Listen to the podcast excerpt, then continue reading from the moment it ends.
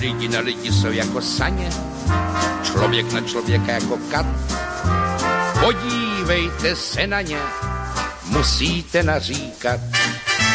Obrdobití mužíka mydlí, domnívaje se, že vyhraje, klidně seďme na židli, čtěme Bibli, tam to všechno je. Samuelova kniha nám povídá, jak na žida přišla veliká bída, jak ti bídní filištíni válku ve nebyli líní, až potkali Davida.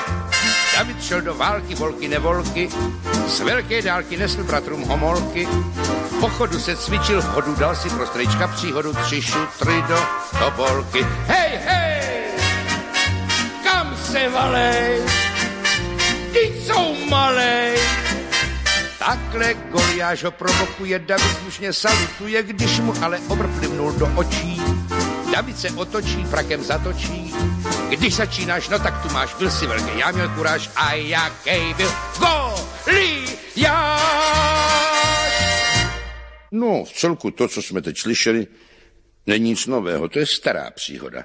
Ale zajímavá věc, ono to má pokračování.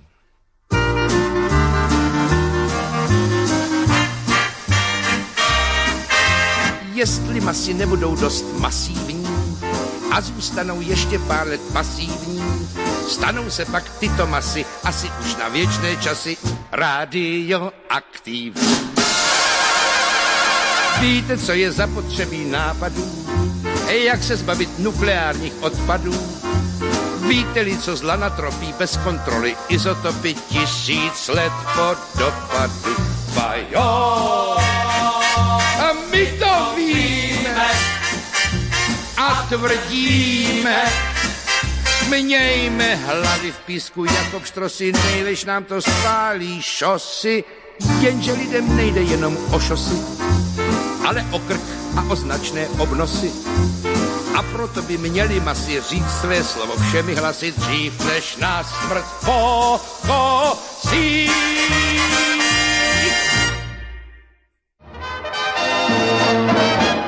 Pro toho, kdo chce žít, je na světě plno krás a z těch krás nebe mít záleží jenom od nás. Aliance národních. Vážení posluchači, hezký večer. Hlásí se studio Helen ze svobodného vysílače CS. Je 21 hodin, tedy čas na další komentáře Aliance národních sil k aktuálnímu dění, další informace a názory hosta ve studiu. Obsahem pořadu komentáře Aliance národních sil k aktuálnímu dění je vše, o co si píšete, o čem se mluví a o čem chcete být informováni. To dnešní vydání je sestaveno ze čtyř hlavních témat. Za prvé se ptám. Globální prediktor zasahuje. Pravda o Ukrajině vyplouvá na povrch, ale politici v Evropské unii a České republice nevidí, neslyší. Budou obětováni? Druhým tématem je šílenství české zahraniční politiky, jednání Evropské unii v Paříži, jednání V4 v Praze a březnové zasedání NATO v Praze. Rezoluce konference o bezpečnosti světové většiny je třetím tématem dnešního vysílání. A dnešní komentáře Aliance národních sil k aktuálnímu dění zakončíme optimisticky. Neházejme flintu do žita. Naše životy mají smysluplný cíl.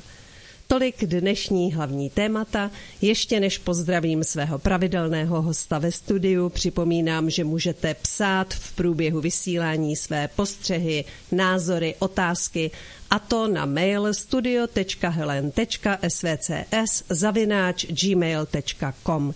Ještě jednou připomenu studio.helen.svcs zavináč gmail.com. K dispozici je vám také telefon do studia Helen 721 557 022. Teď už zdravím Vladimíru Vítovou, předsedkyni Aliance národních sil. Hezký večer. Musíme počkat, až se nám znovu přihlásí do studia. Ano, slyšíme se? Ano, ano. Tak tedy zdravím Vladimíru Vítovou, předsedkyni Aliance národních sil. Hezký večer. Dobrý večer. Začněme aktualitou. Ruský prezident Vladimír Putin dnes uvedl, že země Severoatlantické aliance riskují jaderný konflikt pokud vyšlou své vojáky na Ukrajinu. Informovala o tom agentura Reuters. Šéf Kremlu v projevu o stavu země před oběma komorami parlamentu dále prohlásil, že Rusko po přijetí Finska a Švédska do NATO bude muset posílit svůj západní vojenský okruh. Všechno, s čím Západ přichází a děsí celý svět, hrozí konfliktem a použitím jaderných zbraní, což znamená zničení civilizace. Oni si to neuvědomují, prohlásil Putin v projevu. Vladimíro, slyšela jste ta slova? Ano, ano, já jsem se i dívala. Musím říct, že je rozdíl, když o tom informují ruské servery a když člověk slyší opravdu to, co tam Vladimír Putin řekl, anebo když o tom informuje nějaká agentura toho světového formátu, jako je třeba americká AP nebo ta francouzská AFP, Agence France Press, anebo Reuters tam je taková ta hra se slovy, takže vlastně eh, tyhle ty světové agentury to podávají tak, že on vyhrožoval Vladimír Putin. Ale on, on v podstatě, tam on o použití jaderných zbraní ze strany Ruska nehovořil, ba naopak. A já si myslím, že se k tomu dostaneme dnes večer. Já jsem si nějaká ta slova eh, vypsala. Ale začala bych eh, tedy možná, možná tím, máme volajícího, ano, máme první volající. Můžeme tedy předat slovo a pak se k tomuto tématu vrátíme. Hezký večer, jste ve vysílání, můžete se ptát. Děkuji. Dobrý večer, Vladimíro a všichni. Já jsem jenom chtěla zavolat takhle ze začátku, než začnete ty jiný témata. Já jsem se chtěla ještě vrátit k tomu, co jste říkala minule, jak jste mluvila o pandemické smlouvě tak eh, jestli jste se vlastně vůbec nezmínila o, nebo jestli jsem špatně poslouchala o mezinárodních zdravotních předpisech, které jsou takovou součástí nebo součástí do ruku v ruce s pandemickou smlouvou. A je, nevím, jestli víte, eh, státy se, teďka se tvoří nový mezinárodní zdravotní předpisy. Eh, jak byla ta pandemie 2022, tak se jelo podle starých mezinárodních zdravotních předpisů z roku 2005. A teď, kdyby byla vyhlášená nějaká nová pandemie další, tak by se jela už podle těch nových zdravotních předpisů, které se teď dotvářejí a jsou ještě mnohem brutálnější než ty předchozí. A státy měly možnost se vyjádřit nebo respektive odmítnout je nebo dát nějaké připomínky do prosince, do 1.12. 2023, což Česká republika neudělala. Já jsem teda apelovala na alternativě, aby někdo něco, kdo má nějaký dosah, udělal. Bohužel se neudělalo vůbec nic. A teď se tedy tvoří nový e, mezinárodní zdravotní předpisy a e, pandemická smlouva. A myslím, že má být konečná verze hotová do 1. března 24.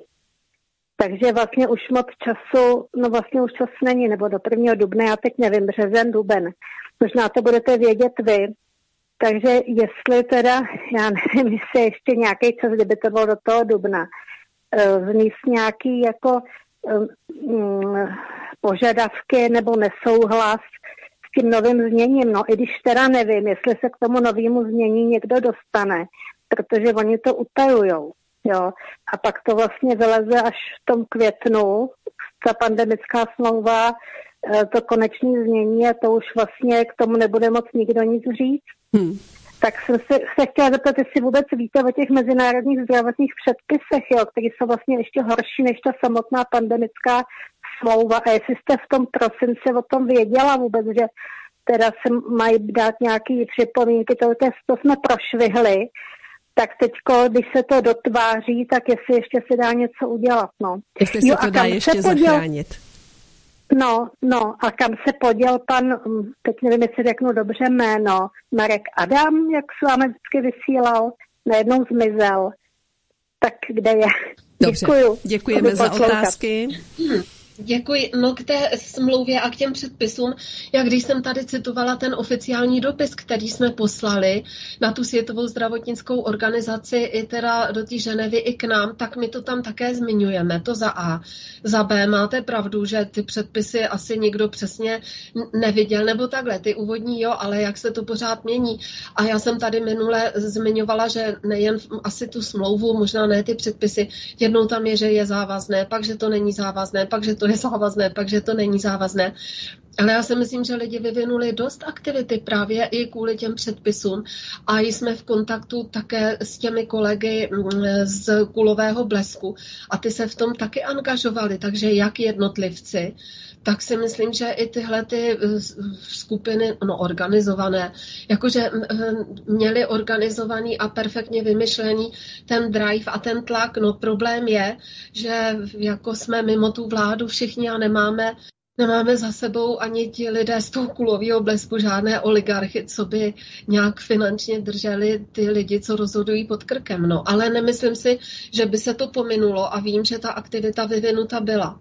A co se týče pana Marka Adama, tak eh, ten odešel z Aliance národních sil, eh, má velmi blízko a angažuje se s komunistickou stranou. Tak takhle. Ne, že by byl člen, to nevím, možná, že už teď je taky člen komunistické strany, ale tady tam byl tenhle jeho zájem více s nimi spolupracovat. Jinak eh, ještě teda na vysvětlení té mimo té Ukrajiny. KSČM s námi nechce spolupracovat, protože spolupracujeme my s Národní demokracií a dělnickou stranou. Nás mají za nacionalisty a dělníky taky a Národní demokraty za antisemity a to je taková, je takový věčný evergreen už několik let a přesto prostě vlak nejede, žádné dohody nejsou možné, e, vychází z téhleté mediální nálepky kolegů z těch druhých e, nebo z těch dvou politických stran a prostě ne, není vůbec možná žádná rozumná řeč. Komunistická strana Čech a Moravy utvořila uskupení Stačilo do evropských voleb, tak e, uvidíme. Jak to celé? My jsme je oslovovali a vůbec jako nereagovalo to vedení na ty naše nabídky a pak vlastně z těch veřejných vyjádření tam vždycky z úst paní Konečné zaznělo, že prostě s těmi dělníky a s tou národní demokracií oni spolupracovat nechtějí. A, a co se týče té koalice, tak tam je ta strana, eh, teď nevím, jak se přesně jmenuje, a to jsou bývalí ti evropští demokraté, kteří byli jednoznačně pro Evropskou unii, nevím, jak je to tedy teď. Eh, byl předsedou kdysi pan Kassel, to byl primátor Prahy, pak se trošku změnil ten jejich název.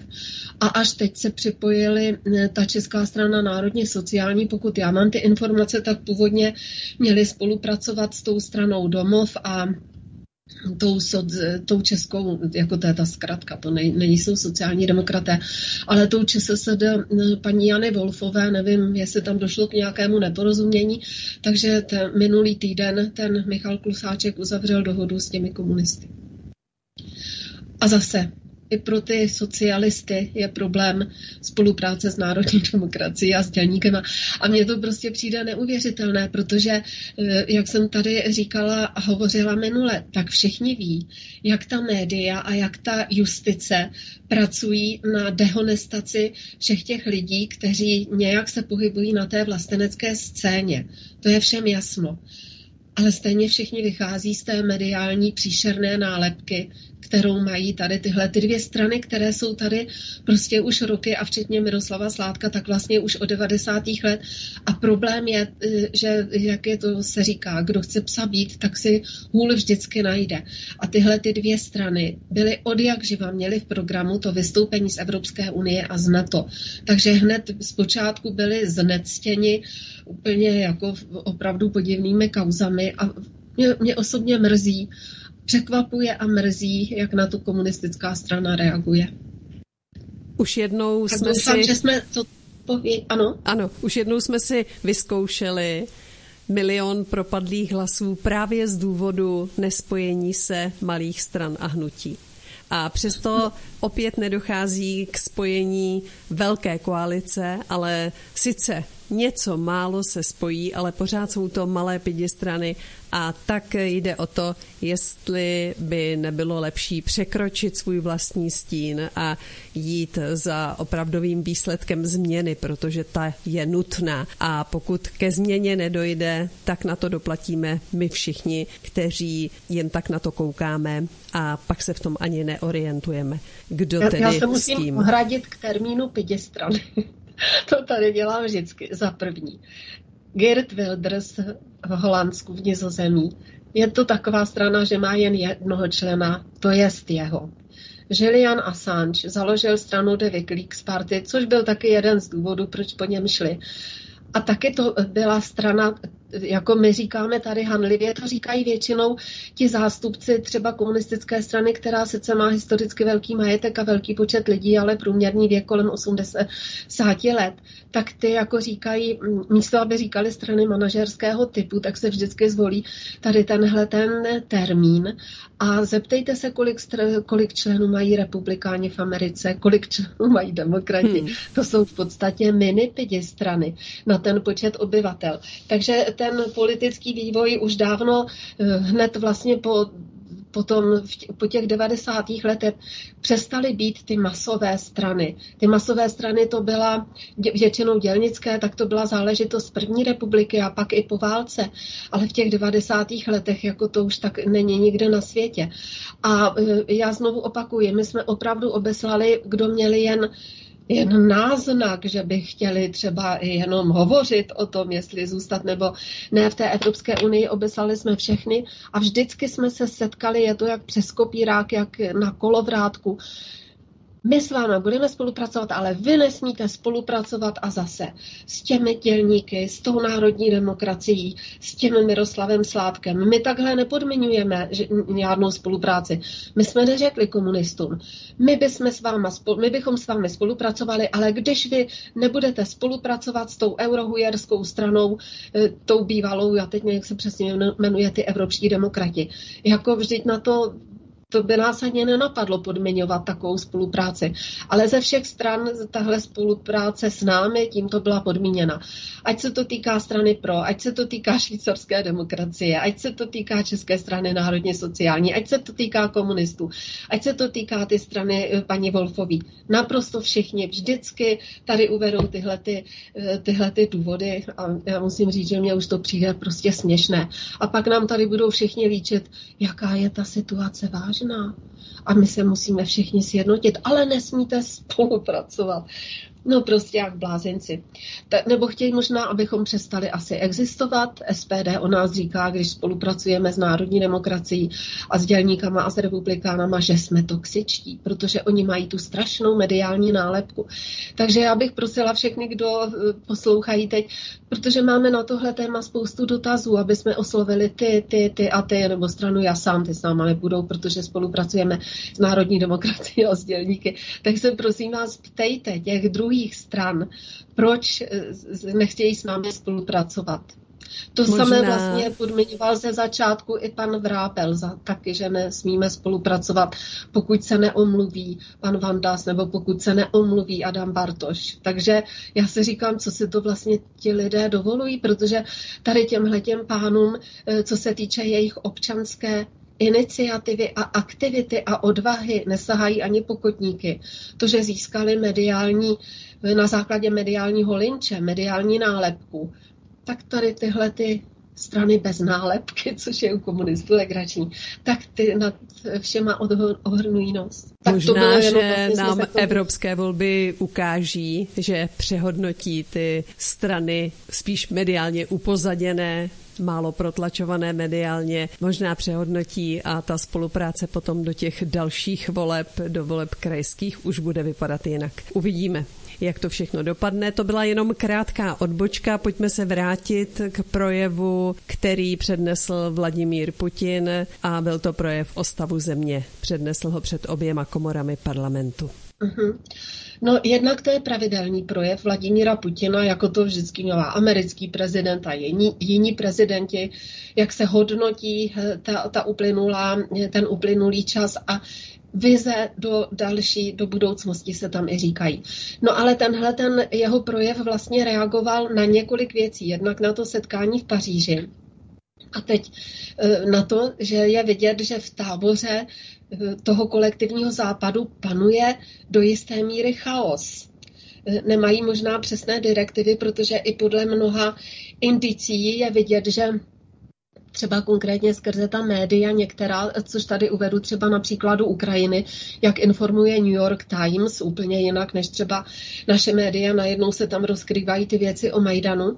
Takže je vidět, že že do toho někdo zasahuje, do té jednoty kolektivního západu. A jenom než se dostanu k těm slovům Vladimíra Putina, tak chci říci, že podle generálního tajemníka NATO, toho Jence Stoltenberga, tak ten řekl na Margo toho pařížského jednání úplně jako zajímavou věc, co jako s tím vůbec nekoresponduje. On řekl, že k nasazení vojáků NATO na Ukrajině nedojde a jako extrémně nepravděpodobnou, přímo tenhle ten terminus technicus tam zazněl, extrémně nepravděpodobná, že je možnost nasazení těch sil Severoatlantické aliance a akorát připouští možnost, že by se aktivně do konfliktu mohly zapojit některé jednotlivé země že by se vytvořila nějaká taková ta koalice ochotných, ale nebylo by to NATO. Takže oni by tam nevystupovali jako státy NATO, ale jako koalice ochotných. A že eh, teď se zase tam ne, nemluví, nebo ten Stoltenberg nemluvil přímo o vojácích, ale říká, že pokud vznikne tato koalice ochotných na základě nějakých ne bilaterálních, ale třeba trilaterálních, nebo nevím, kolik těch eh, států bude, co takhle jsou takové měkké, takže by tam mohli vysílat ty poradce, tu techniku a dělat výcvik přímo na místě. Takže ten Stoltenberg eh, se vyjádřil takto. A třeba ten polský prezident Andrzej Duda po summitu, summitu v Paříži prohlásil, že teda ta nejbořlivější diskuze se týkala té otázky o vyslání taky těch vojáků a že, že ten řekl stejně jako Fico a myslím, že o tom hovořil i Scholz, tak všichni teda řekli, že Emmanuel Macron po skončení jednání nevyloučil, že by k tomu nasazení mohlo dojít. Takže vidíte, jak se ty informace různí. U nás to, to taky každý pes, jiná ves, něco řekne Fiala, něco řekne Řehka, něco řekne Černoková, něco jiného řekne prezident. Vlastně si to absolutně protiřečí. A ještě k tomu Stoltenbergovi, ten totiž řekl, že na to nemá žádný takový plán, tak všem nám je jasné, že lže, ale prostě oficiálně to řekl, protože se samozřejmě bojí a testují taky, jak bude to Rusko reagovat. A řekl, že vyslání vojáků na Ukrajinu a následná totální eskalace. Takže i toho se to na to obává, tohle to naznačil. No a teda ta inkriminovaná schůzka, ta byla 26. února, dnes máme čtvrtek, takže to bylo pondělí. Tam se setkali zástupci 20 těch západních zemí a jednalo se tedy o podpoře té Ukrajiny. A účastníci, to se ví už, já to jenom skrnuji, nedospěli ke konsenzu, ale do budoucna nevyloučili, nebo ten Macron, když to schrnul, nevyloučil ten scénář toho nasazení těch vojáků, ale zástupci, pokud je mi známo většiny těch zúčastněných zemí, tak po konferenci ve svých zemích, nebo třeba jako Robert Fico, myslím, ještě předtím a pak v letadle, řekli, že, a vlastně i náš Petr Fiala řekli, že neplánují vyslat vojáky na Ukrajinu a takže teď nevíme, jak, jak jsem řekla. Jeden řekne to, druhý ono. Teď jeden den řekne se něco, druhý den se řekne pravý opak. Prostě nemají už eh, ta mocenská centra, už nemají vše, ta západní, nemají vše pod kontrolou a vydávají rozporuplné rozkazy, taky možná každý ten politik patří k jinému klanu. A myslím, že zrovna na Aeronetu vyšel ten článek, že si vzali pod eh, svá křídla a podkuratelu a vlastně na Befel eh, ty zbrojařské americké i evropské organizace a vlastně jejich jménem mluvil Macron. Pak jsem se dívala na některé reakce českých politiků a to mě opravdu nechci říct rozesmál, ale třeba Petr Drulák, ten tam v podstatě trošku obhajoval toho Macrona, že jak on zná tu francouzskou politiku, tak asi ne. Ale pak jsem, to už jsem pak nečetla dál, pak možná zase změnil názor, takže podle mého názoru my ani nemůžeme vycházet z toho, co říkají naši politici, ani nemůžeme vycházet z toho, co říkají západní politici. Protože se, se to každý den mění, musíme vycházet přímo ze zdrojů. A to se tedy dostávám eh, přímo k tomu rozhovoru, co teda on fakticky, ten Vladimír Putin řekl. Takže on, eh, tady bylo část Helenka zacitovala, takže on de facto varoval před hrozbou toho jaderného konfliktu kvůli západním akcím nebo kvůli těm akcím západu. A taky tam řekl, opakoval, že ten trvalý světový řád je nemožný bez Ruska. O tom hovořil v té mezinárodní části projevu, protože to měl rozvázováno do několika takových oddílů. A akorát tam dal najevo, že akce toho západu, pokud budou nepřátelské vůči Rusku, tak budou považovány za agresi v plném rozsahu. A teď tam dodal, že to že Ruská federace má všechny obrané prostředky, má je k dispozici a ty mohou být použity. A teď, pokud přejde Západ k přímé konfrontaci v tom konfliktu na Ukrajině, včetně těch jaderných zbraní, ale on sám nehovořil vůbec, že by Rusko použilo jaderné zbraně. On řekl, že mají, já vám pak možná, jestli to tady najdu, přímo řeknu ten termín, že oni mají takové zbraně, že takhle to neřek, ale já to řeknu, že ani nemusí používat ty jaderné zbraně. Jo a vlastně on tam ještě přímo řekl, doufám, že někdo třeba ten jeho projev namluví, nebo že bude přeložen, nebo uh, vytisknut, že uh, on tam řekl, že nemluv, přímo řekl, že on nemluví o použití jaderných zbraní. Řekl, že ta eskalace je plná přechodu přece jenom uh, ta ruština je taky trošku někde malebnější než čeština, takže nám se, našim uči, uším se to zdá divné, ale on řekl, že ta eskola, eskalace je plná přechodu do nejvyšší fáze. A teď ho tady, tady jsem mrknu na to. Jo, Rusko má jiné způsoby, jak zasáhnout cíle, než jaderné zbraně. A řekl potom, že na Ukrajině se používají různé nové typy zbraní a že velmi úspěšně. A e, ten, jak jsem říkala, že se nelze orientovat dle vyjádření českých politiků už vůbec ne, ale jak je vidět, tak ani těch západních a v podstatě ani toho NATO. E, protože, e, protože oni čekají všichni, jak, jak to, to Rusko teda jako zareaguje, jaké vyšle signály.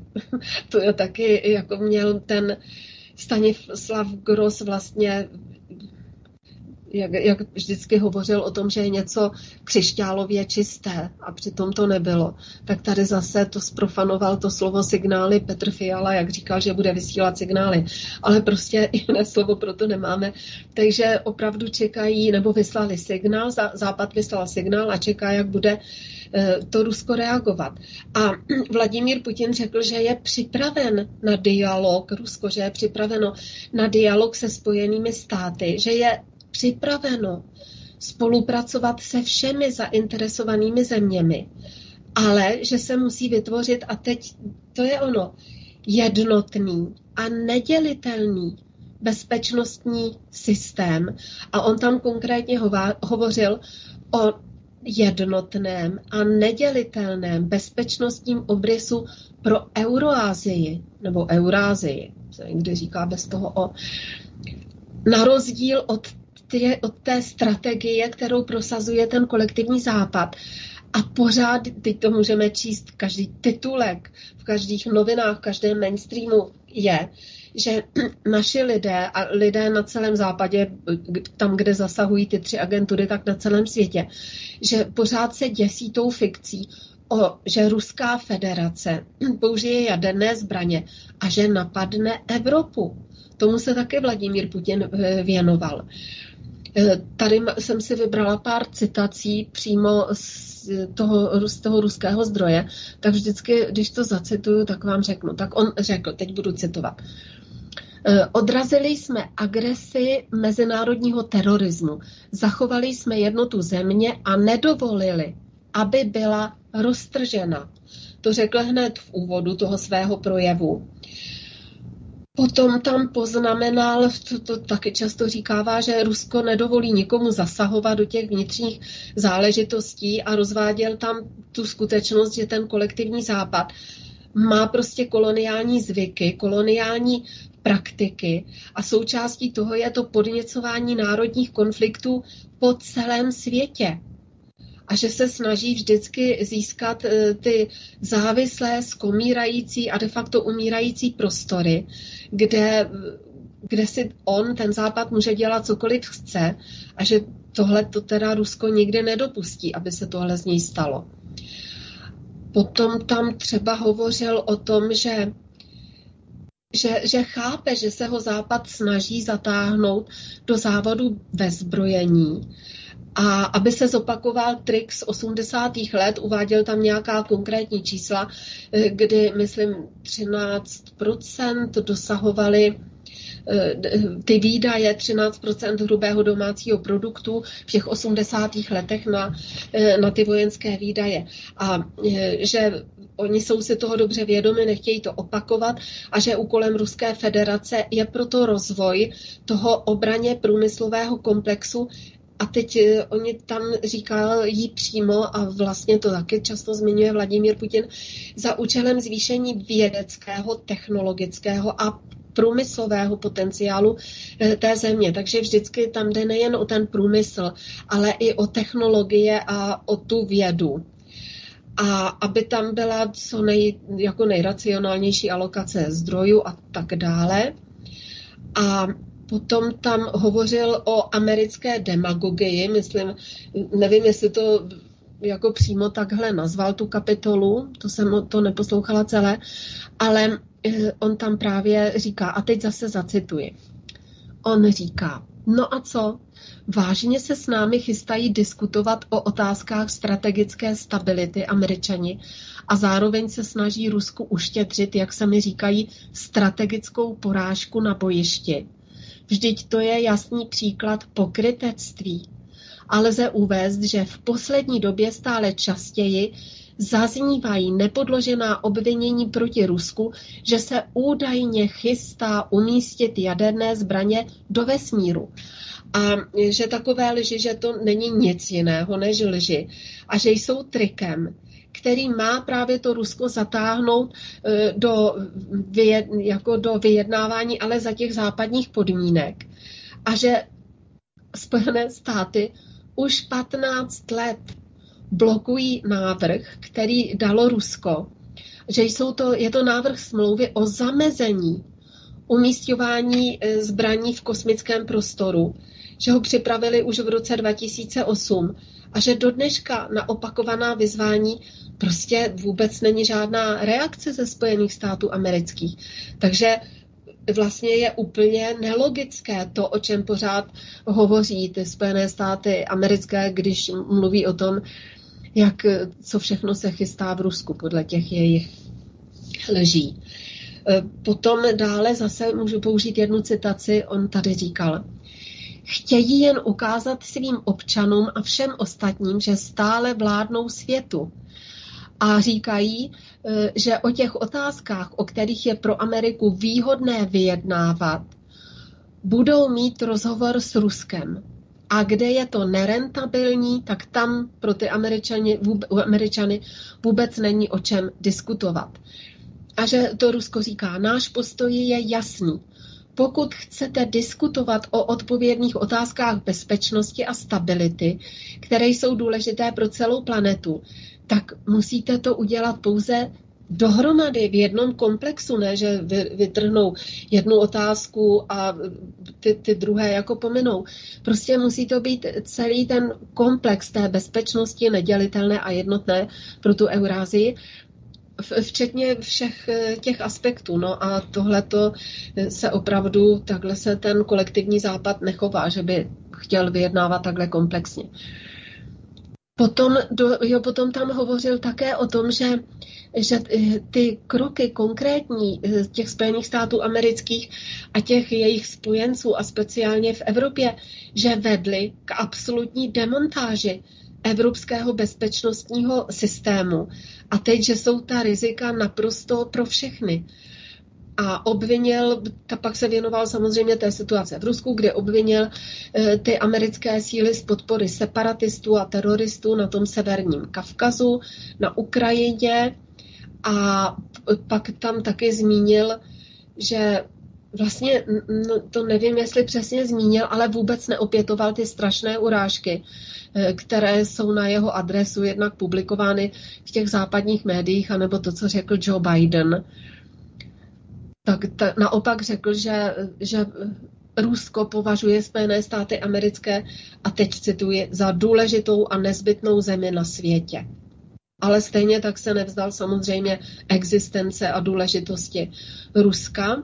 Potom tam řekl, že to budování vztahu Moskvy s Washingtonem, s Washingtonem, eh, že jako často byla ta Moskva oklamána, a mm, že se situace změní, až když američané začnou respektovat jiné lidi a jiné země a budou opravdu hledat nějakou domluvu a ne, že všechny ty problémy, které mají tam i kdekoliv jinde ve světě, tak všechno řeší jenom sankcemi, vojenskými akcemi.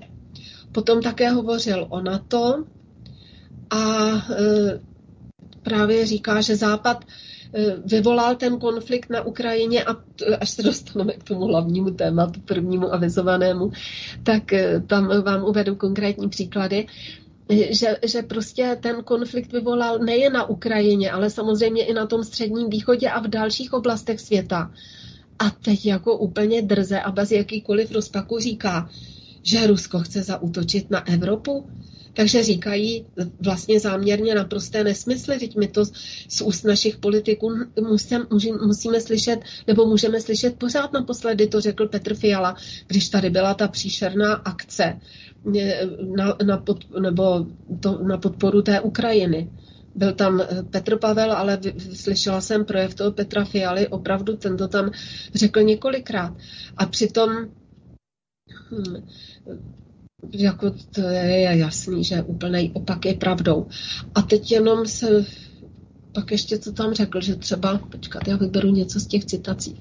On říkal, Vladimír Putin, že všechny ty fikce západu o Rusku, kterými děsí celý svět a hrozí konfliktem s použitím jaderných zbraní a tedy zničením celé civilizace, tak jako, že to je lež. A teď říká, co pak tomu nerozumí? Jsou to lidé, kteří neprošli těžkými zkouškami, už zapomněli, co je to válka, ale my a naše současná generace jsme prošli těžkými zkouškami během boje proti mezinárodnímu terorismu na Kavkaze, jsou ještě pamětníci druhé světové války a nyní i v souvislosti zmiňoval Vladimír Putin na té Ukrajině a, a my víme, co se děje, ale tam na tom západě jsou jenom karikatury. Eh, jako nějakých znalců, nebo že, že ti lidé jsou nevědomí.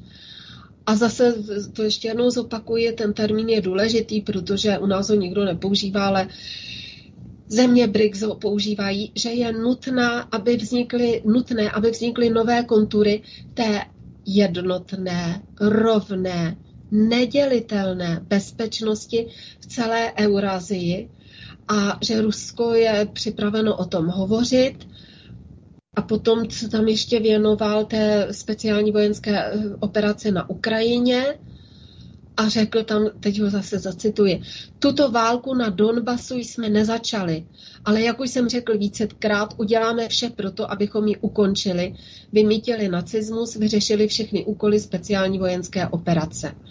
A připomenul, že to, co se děje na Ukrajině, je otázka života a smrti pro Ruskou federaci. Jo a tady ještě vlastně řekl, že ten vojenský, eh, ten severní vojenský okruh, že by to přirovnal mm, k občanské válce mezi bratry a že Rusko s Ukrajinou se přesto nějak dohodnou. A já, když jsem tady tenhle termín četla, tak jsem si uvědomila, že když se hovoří vždycky o druhé světové válce a hovoří se tam o tom ukrajinském frontu, že vlastně ti Ukrajinci osvobodili naši zemi, tak jednak Potom v těch 90. letech se přejala jiná vojenská terminologie v Rusku. Dříve se tomu říkalo fronty, já nevím, ukrajinský front, mě napadá, nebo nespomenu si, jaké byly jiné fronty, ale to nebylo, že by tam byli jenom Ukrajinci, to byly oblasti a tohle, že bylo jakoby směr toho pohybu té fronty takže na Ukrajinu, nebo z Ukrajiny, takže proto ten ukrajinský front, ale oni to pak předělali a ty fronty nazvali vojenskými okruhy. Takže vlastně teď ten ukrajinský front, tak jako by se dnes jmenuje Severní vojenský e, okruh. Tak jenom, aby bylo jasno tady taky v těchto těch termínech. Tak já nevím, jestli jsem tímto zodpověděla tu první otázku, jestli se můžeme dostat tady k tomu prvnímu tématu, nebo máme tam ještě nějaké otázky, které se týkají tady této aktuální situace? Máme tu spoustu otázek, protože Vladimír Putin vyvolal spoustu otázek svým projevem o stavu země, tak eh, pojďme je zodpovědět, i když na něco z těch otázek, které tu mám, už bylo odpovězeno, ale všechny otázky ne. Píše Jáchym, dobrý večer, paní Vítová. Průmysl ve Spojených státech je především válečný. Proto musí stále válčit, proto mají Spojené státy ve své historii jen velmi málo let, kdy nebojovali? Proto nechtějí, aby válka na Ukrajině skončila? Děkuji za odpověď. Jáchym. No, já nevím, jestli tam mají jakoby tak dobrý teď ten válečný průmysl, protože jak oni všechno outsourcovali, tak jako tam jim vlastně nezbyl, i kdyby tam byly nějaké továrny, tak už jim tam nezbyl ten kvalifikovaný eh, personál a nezbyla jim tam ta odborná základna pro produkci. On často o tom hovoří, vás speciálně o tomto eh, vlastně v těch svých analýzách Valery Pjakin.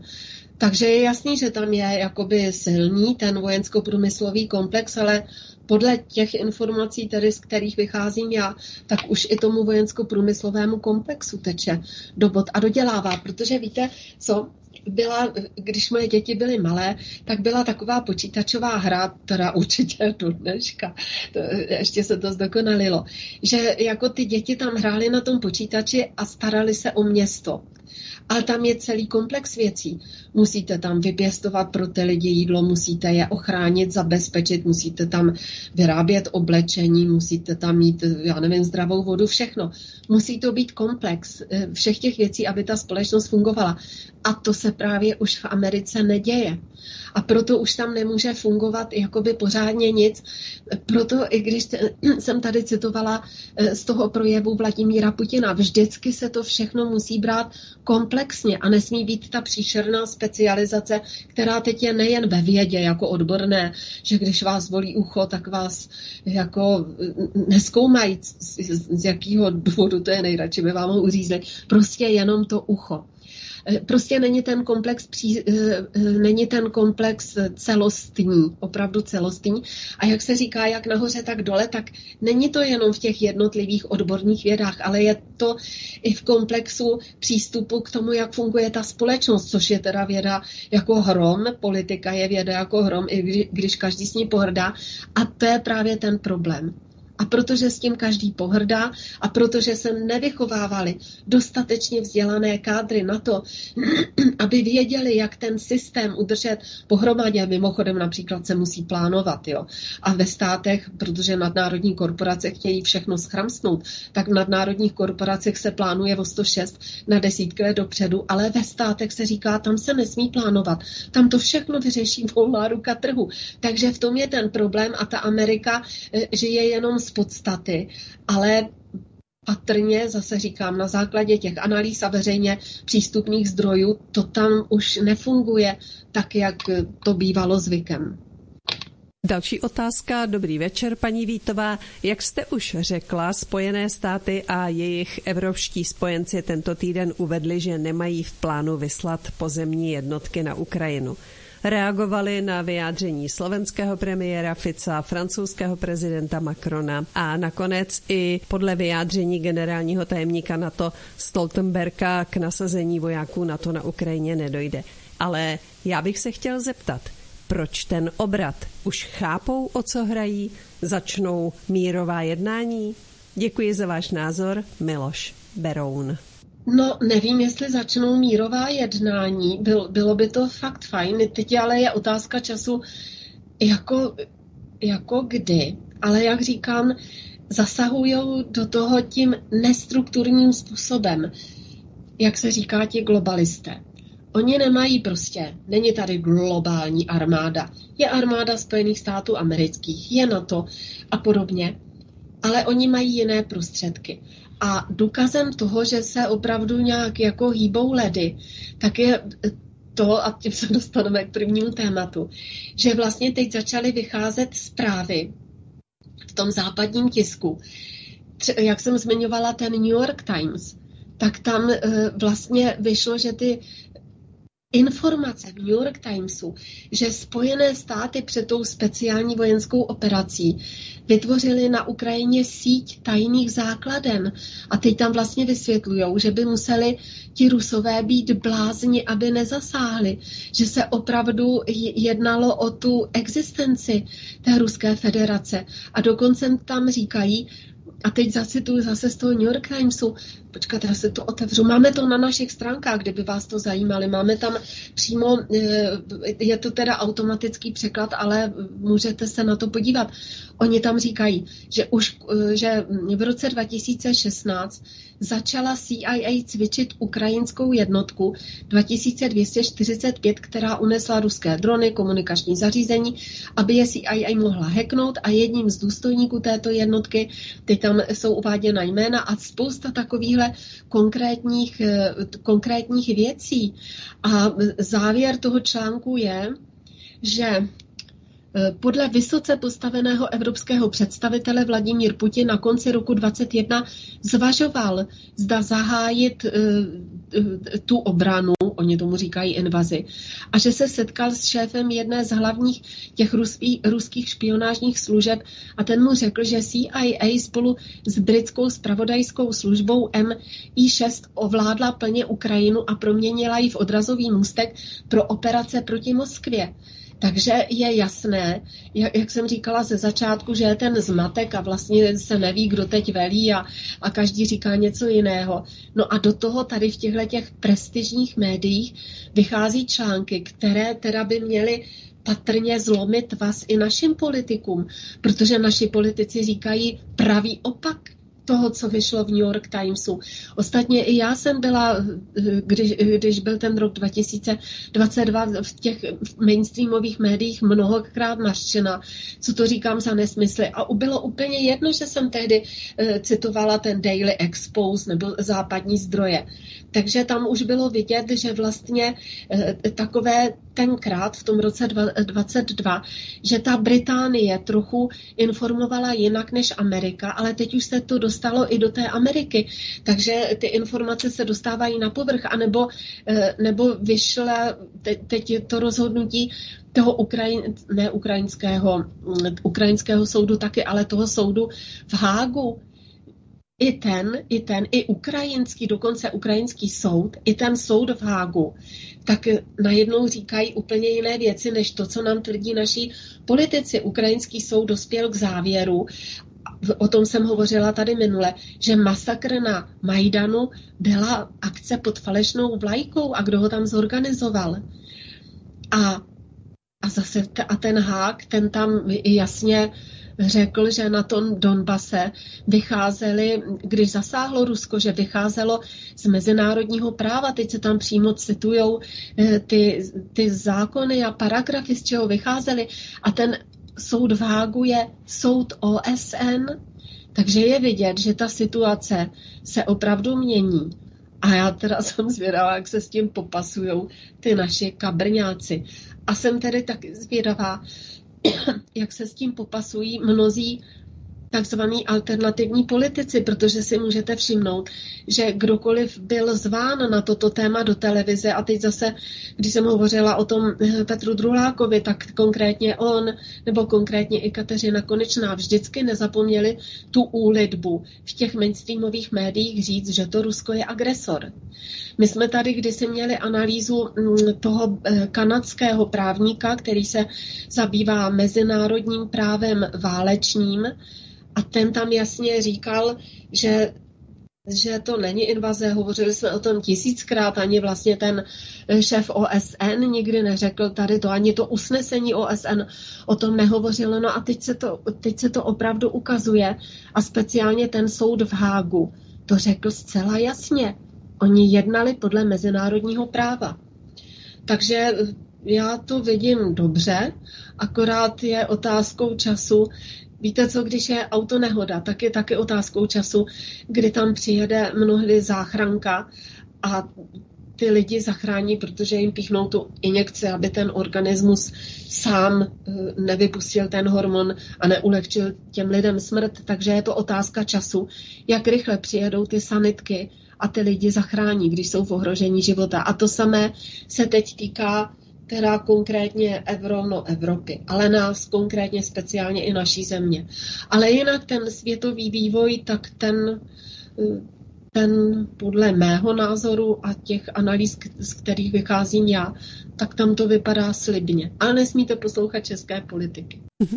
Já mám ještě další otázky, píše Dana. Hezký večer, paní Vítová. Slovenský premiér Fico před pár dny ale vystoupil s tím, že některé členské státy na to zvažují vyslání svých vojáků na Ukrajinu. Pravda, schytal za to bouřlivou kritiku, že si vymýšlí a straší v zájmu Ruska. Ale po pondělním setkání v Paříži sdělil, že takový plán skutečně nelze vyloučit. Tak co si z toho vzít? Sledoval tím Macron něco? Ptá se Dana.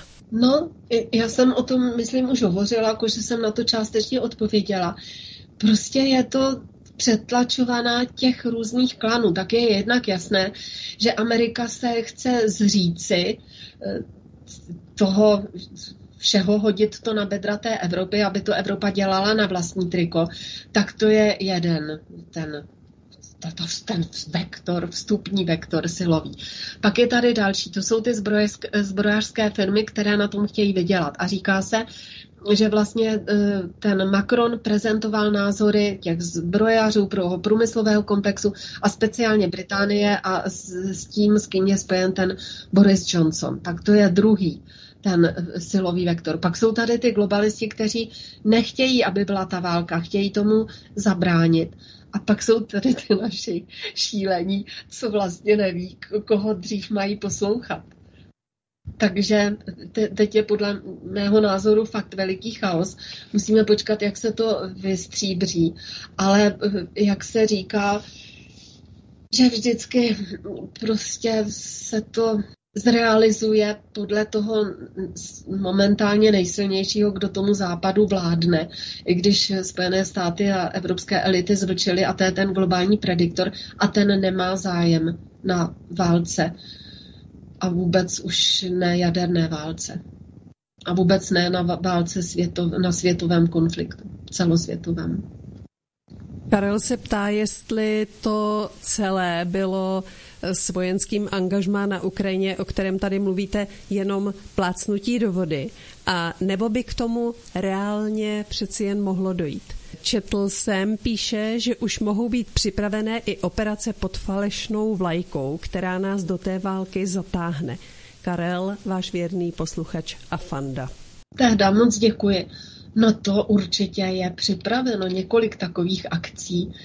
Dokonce jsem četla, že eh, týká se to nějakého toho letadla a má v Charkově jako něco takového být. Ale teď je otázka, jako jestli k ním dojde nebo k ním nedojde. A víte co, oni taky všichni nejsou Einsteinové. Tam je spousta spackaných akcí. I u nás je spousta spackaných akcí a nechci se tomu vůbec věnovat, ale jenom tady chci připomenout spackaná akce evidentně tajných služeb, teď jako čích našich, amerických nebo čích. Byl, byla i ta střelba na té filozofické fakultě a zaregistrovali jste, že to bude vyšetřovat FBI. Tak jako my už se ani nehrajeme na nějaký suverénní stát. Tady už jako rovnou to bude vyšetřovat FBI. Takže chci tím říct, že vlastně jenom potvrdit ta svá slova, nechci to zopakovat přímo to, co jsem řekla před chvílí. No. Další neví, otázka. Neví, neví kam dřív. Ano. Dobrý večer, paní Vítová. Pakliže by tady tedy opravdu existovala nějaká lobby z NATO na válku s Ruskem, pak se musíme ptát, komu nebo čemu by to prospělo, protože nám, co by Evropanům, našim evropským státům těžko, my bychom tím přece trpěli. Leoš Plzeň. Tak komu by to prospělo? Ano, trpěli bychom tím a právě o to jde, abychom tím trpěli. No, tak na to se toho zříká. Na to je ve vlastnictví Spojených států amerických. A na to říká, že prostě do toho musí jít ty státy Evropy. Že musí být ta koalice ochotných mimo NATO. Takže se toho zříká Amerika, zříká se toho NATO a chtějí tam nastrčit e, ty evropské státy. Samozřejmě, že ty západní státy tam nechtějí jít. E, četla jsem, že vlastně, když ten Macron o tom hovořil, takže se uvažuje, že by tam, když tak byla vyslána ta francouzská cizinecká legie, kde jsou jenom žoldáci a cizinecká, tam ani nejsou francouzi. Takže samozřejmě oni chtějí, aby do toho šly ty bývalé, jednak pobaltské země, tam je taky to příšerné, a potom my, ty bývalé socialistické země. No ale teď se jim zbouřil Robert Fico, tak já nevím, od koho teď dostává příkazy Petr Fiala. Je vidět, že ani ta vláda naše není jednotná. Ale tohle to samozřejmě o to jde, aby se vyvinilo, vyvinila Amerika, vyvinilo NATO a tu špinavou práci jsme udělali my. Je mnoho těch, kteří si přejí mír a mezi nimi je i Milena ze Slavkova. Ta píše Dobrý večer, paní Vítová. Jak vidíte vývoj konfliktu na Ukrajině po tom všem, co už jste tady řekla a co se v posledním týdnu stalo? Domníváte se, že je šance v blízké době na nějaké mírové řešení? Válka totiž ne, já ji zažila. Milena Slavkov. Já si myslím, že ano. Že jsou tady teda. Rusko říká ano, jasně, jsme připraveni jednat i s Washingtonem. V Americe se to pere. Tam se snaží ten globální prediktor šlápnout na krk tomu americkému deep stateu. Nejde mu to úplně stoprocentně. V Evropě se chce, protože je tady deindustrializace totální, protože to chtěla Amerika, Evropská unie jí poslechla, všechno k tomu udělala, tak se chce zachránit ten vojensko-průmyslový komplex. A ten zase potřebuje zakázky. Takže proto i, i, i ta akce v, v Paříži. A teď jde o to, kde je nejsilnější, nebo kdo má největší páky. A podle mého názoru je to sice delší cesta, ale bude, bude to, jsem řekla před chvílí, ten globální prediktor a snaha je zabránit celosvětovému konfliktu, ale to znamená de facto pak utnout i ten konflikt na Ukrajině. A udělat ten, nevím, jestli se podaří udělat, já nevím, v dohledné době určitě ne, ale ten jednotný euroazijský prostor, aby byl jednotný, bezpečný, rovný, protože ten západ, to je fakt katastrofa. Tam je ta společnost eh, poškozená ohromným způsobem a ta migrační vlna tam taky udělala své. A přece jenom pořád je ta hranice mezi bývalou Varšavskou smlouvou a NATO. To jsou dva, ať chceme nebo ne, dva rozdílné světy. A my jsme teda na té výspě, protože tady byla u nás na západní hranici ta hranice mezi Varšavskou smlouvou a NATO. Proto taky ty hranice byly tak střeženy. A proto ten rok 68, jen taková vsuvka, že to nebylo, že by tady na nás někdo byl ošklivý a chtěl zničit Českou republiku, ale šlo vlastně o situaci, kterou tenkrát vyřešili ty vojska Varšavské smlouvy mezi dvěma vojenskými pakty. A bohužel ten vojenský pakt byl na naší hranici.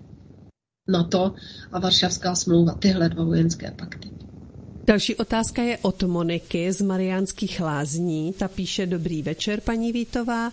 Je jedna oblast, kterou vláda svou zahraniční politikou stimuluje značně, a to je český zbrojní průmysl.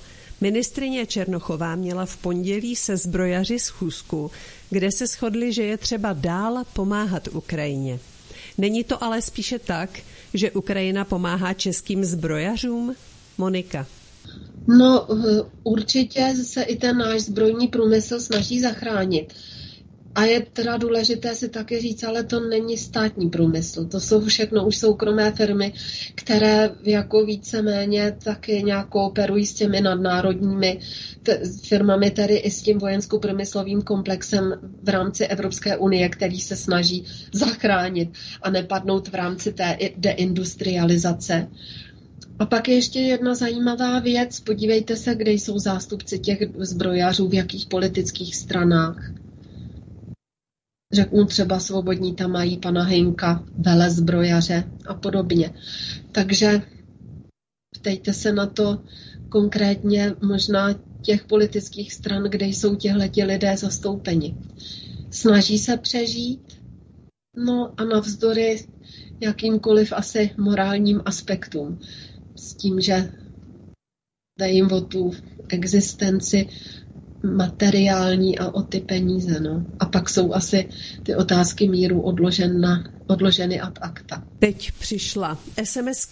Dobrý večer. Včera jsme byli v Ostravě s doktorem Harabínem, kandidátem na prezidenta Slovenské republiky. I on potvrzuje, že Ruská federace se řídí mezinárodními zákony, když nyní pomáhá osvobodit území Doněcké republiky a Luhanské republiky. Riskují životy, aby zachránili životy malých dětí i dospělých. Já osobně mám radost, že se daří spolupracovat Alianci národních sil s národovci a vlastenci nejen v České republice, ale i s národovci a vlastenci z okolních zemí. Můžete, prosím, paní Vítová, zmínit zmínit nějakou příjemnou perličku ze svých zážitků při budování těchto dobrých vztahů s ostatními národoveckými uskupeními? Moc děkuji. Kamil z Místku. Děkuji perlička mě vůbec nenapadá. To jsou možná jenom takové jako legrační věci při těch jednáních, ale tomu by se posluchači nezasmáli. No, my, my dlouhodobě spolupracujeme s tou paní Vajsabelovou, která je předsedkyní neziskové organizace Aliancia národních síl, ta vlastně si vzala takovou inspiraci z Aliance národních sil s námi a ta paní Dagmar Vajsabelová založila různé kluby příznivců eh, pana Štefana Harabína a vlastně organizují v rámci předvolební kampaně. Jezdí se po Slovensku, teď byli v Ostravě a eh, eh, protože jinou možnost nemá pan Harabin, tak říká tady ty své představy a setkává se s těmi lidmi, aby ho viděli živého a mohli s ním neformálně pohovořit. No, já jsem ještě chtěla možná k tomu něco říct a teď mi to asi vypadlo. Já Jo, jo, možná, když ho, jo, že ten pan posluchač hovořil o tom, že pan Harabín říkal, že to je všechno podle mezinárodního práva, no to opravdu nevyloučil nikdo. To jenom eh, říkají takové nesmysly eh, ti naši politici, ale ti opravdoví, ještě pokud jsou politici eh, na tom, na tom západě především, vůbec už nemluvím o těch ostatních zemích, jako je Čína, jako je Indie, jako je Afrika, protože tam to říkají jako také. V podstatě podstatě říkají to, co teď řekl ten soud v Hágu, který řekl jasně, že, že prostě to Rusko žádný ten zákon neporušilo, že jednalo v intencích mezinárodního práva. Takže to, to jsem moc ráda, že to pan Štefan Harabin říká. A ještě jo, jsem měla takovouhle... Hmm, jsem si říkala, že to musím zmínit. Když jsem ještě hovořila o tom NATO, tak eh, a o těch třeba zbrojních firmách, tak se prosím vás ptejte těch politiků různých politických stran, jaký mají jako názor na to NATO. Jednak je na to provázáno s tou Evropskou unii přímo v Lisabonské smlouvě, to je hlava 5. A potom, když se podíváte na programy těch různých politických stran, tak budete překvapeni. Takže třeba svobodní, kteří teď teda říkají momentálně, že chtějí to referendum ne o vystoupení, ale o setrvání e, v NATO, tak tam mají napsáno, teda v NATO, v Evropské unii, tak tam mají ale napsáno, že filozofie na to je perfektní a že oni by chtěli, aby Evropská unie měla filozofii na to. Tak to teda jsem koukala jako blázen, co teda vlastně ti svobodní chtějí. Jestli je pro ně směrodatná filozofie na to, tak bych opravdu se bála je volit, ale to je uvádím jako příklad ptejte se, prosím vás, těch politických stran nejen na ty vnitropolitické otázky, kdy tady každý eh, jako kritizuje tu vládu, samozřejmě právem, ale podstatné jsou ty dlouhodobější trendy, ta filozofie těch politických programů, abyste věděli, kam vás ti lidi budou vést, až tady třeba nebude vláda Petra Fialy, no tak bude jiná, ale jestliže budou chtít, aby vláda ctila filozofii na to, tak je to teda fakt úplně jedno, jestli je tady vláda Petra Fialy nebo vláda, která bude ctít filozofii na to. Další otázka je od Lubomíra ze Znojma. Dobrý večer, paní Vítová. Moc si vážím vašich názorů i vaší pevnosti. Chtěl bych se zeptat, před chvilkou jste mluvila o zbrojním průmyslu a tak ještě z této oblasti. Nehrozí nám, že nadměrná orientace na zbrojní průmysl nás může doběhnout úplně stejně jako nedávná orientace na průmysl automobilový? Lubomír Znojmo. No, jasně. Asi ti, co plánují, teda ani se nedá hovořit o plánu, ale ty, co jsou teď ve vládě, tak nikdy ani jako děti nemohli hrát tu hru a udržet ten komplex v tom městě. A já o tom jsem měla v plánu, doufám, že to stěneme, aby bylo něco optimistického, hovořit na závěr. To je přesně ono protože se neplánuje, protože se vidí jenom dílčí aspekty, eh, protože nikdo není vzdělán v tom politickém komplexu fungování státu, fungování společnosti, tak jednou hr na automobilový průmysl, teď zase zbytky, hr na zbrojní průmysl. No je to tak, jak eh, píše ten pan posluchač. Ale můžu ještě zareagovat na tu předchozí otázku? Ano. My jsme právě, já jsem tam nemohla být eh, včera v té Ostravě, ale eh, byla tam delegace naše v čele eh, s předsedou krajského klubu Aliance národních sil, panem Papežíkem a byla jsem moc ráda, že jsme takhle mohli jako projevit eh, jednak té paní Vajsabelové, která za Alianci národních sil organizuje všechny eh, ty kluby eh, pana Štefana Harabína, také to tam vlastně prezentovala ta paní Vajsabelová, takže my jsme tímto způsobem opravdu spolupracující s tou slovenskou stranou a ti naši kolegové z Moravy pod vedením pana předsedy to tam dali jasně najevo. Tak jenom tohle, jako jsem chtěla dodat. A možná si ještě během večera vzpomenu na nějakou perličku, ale teď mě za živýho boha nenapadá nic konkrétně veselého. Pojďme se ještě vrátit k prvnímu tématu, protože jsme neodpověděli na druhou část otázky, kdy politici v Evropské unii a České republice nevidí, neslyší a budou obětováni No, podle mého názoru budou obětováni, eh, protože, jak je vidět, tak eh, už nejsou jednotné ty příkazy. Oni neví, koho poslouchat dřív a tím pádem jsou pro ně bezcení, protože tady je vidět, že když nedostanou přímo befel z jednoho centra, každý z jiného, tak prostě jsou dezorientovaní, no a takoví politici e, jsou na nic tady v té době, která přichází. A ještě, a zase vycházím z těch analýz Valerie Pěkina, on to říká zcela jasně, teď postupně budou obětováni všichni ti, kteří vlastně za těmi našimi politiky stojí.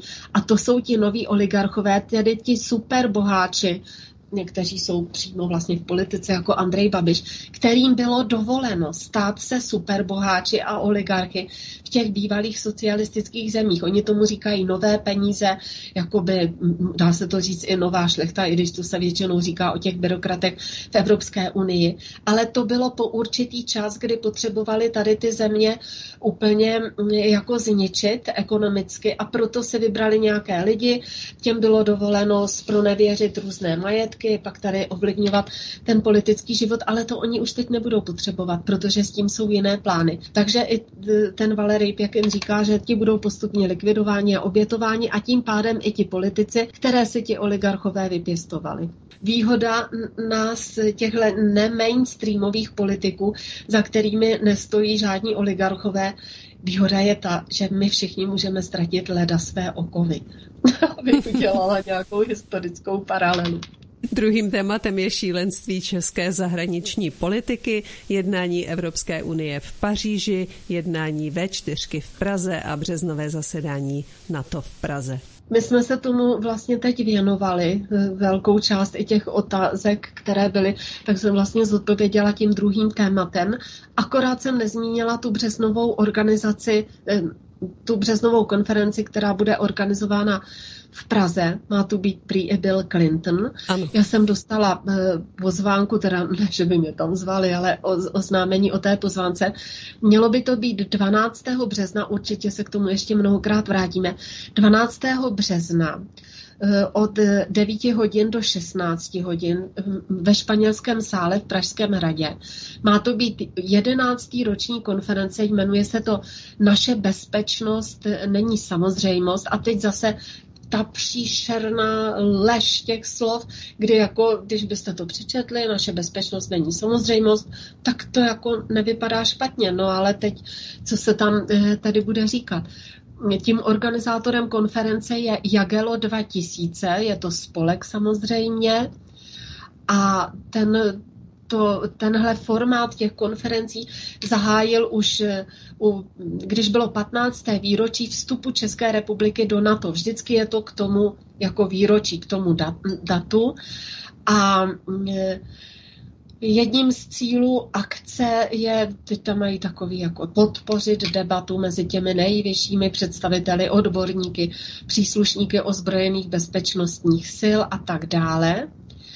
A mm, dostala jsem k tomu jeden zajímavý materiál, protože eh, tady té konferenci bude při té příležitosti taky samozřejmě demonstrace proti tomu, tak se tomu věnuje opravdu nezákladnám. A oni mi eh, poslali ti kolegové dokument, který, eh, když byl ten první ročník konference, tak byla společná deklarace k zajištění obrany České republiky což vlastně tady to NATO považovalo a taky to tak oznámilo, že to je bezprecedentní úspěch. A víte, co je zajímavé?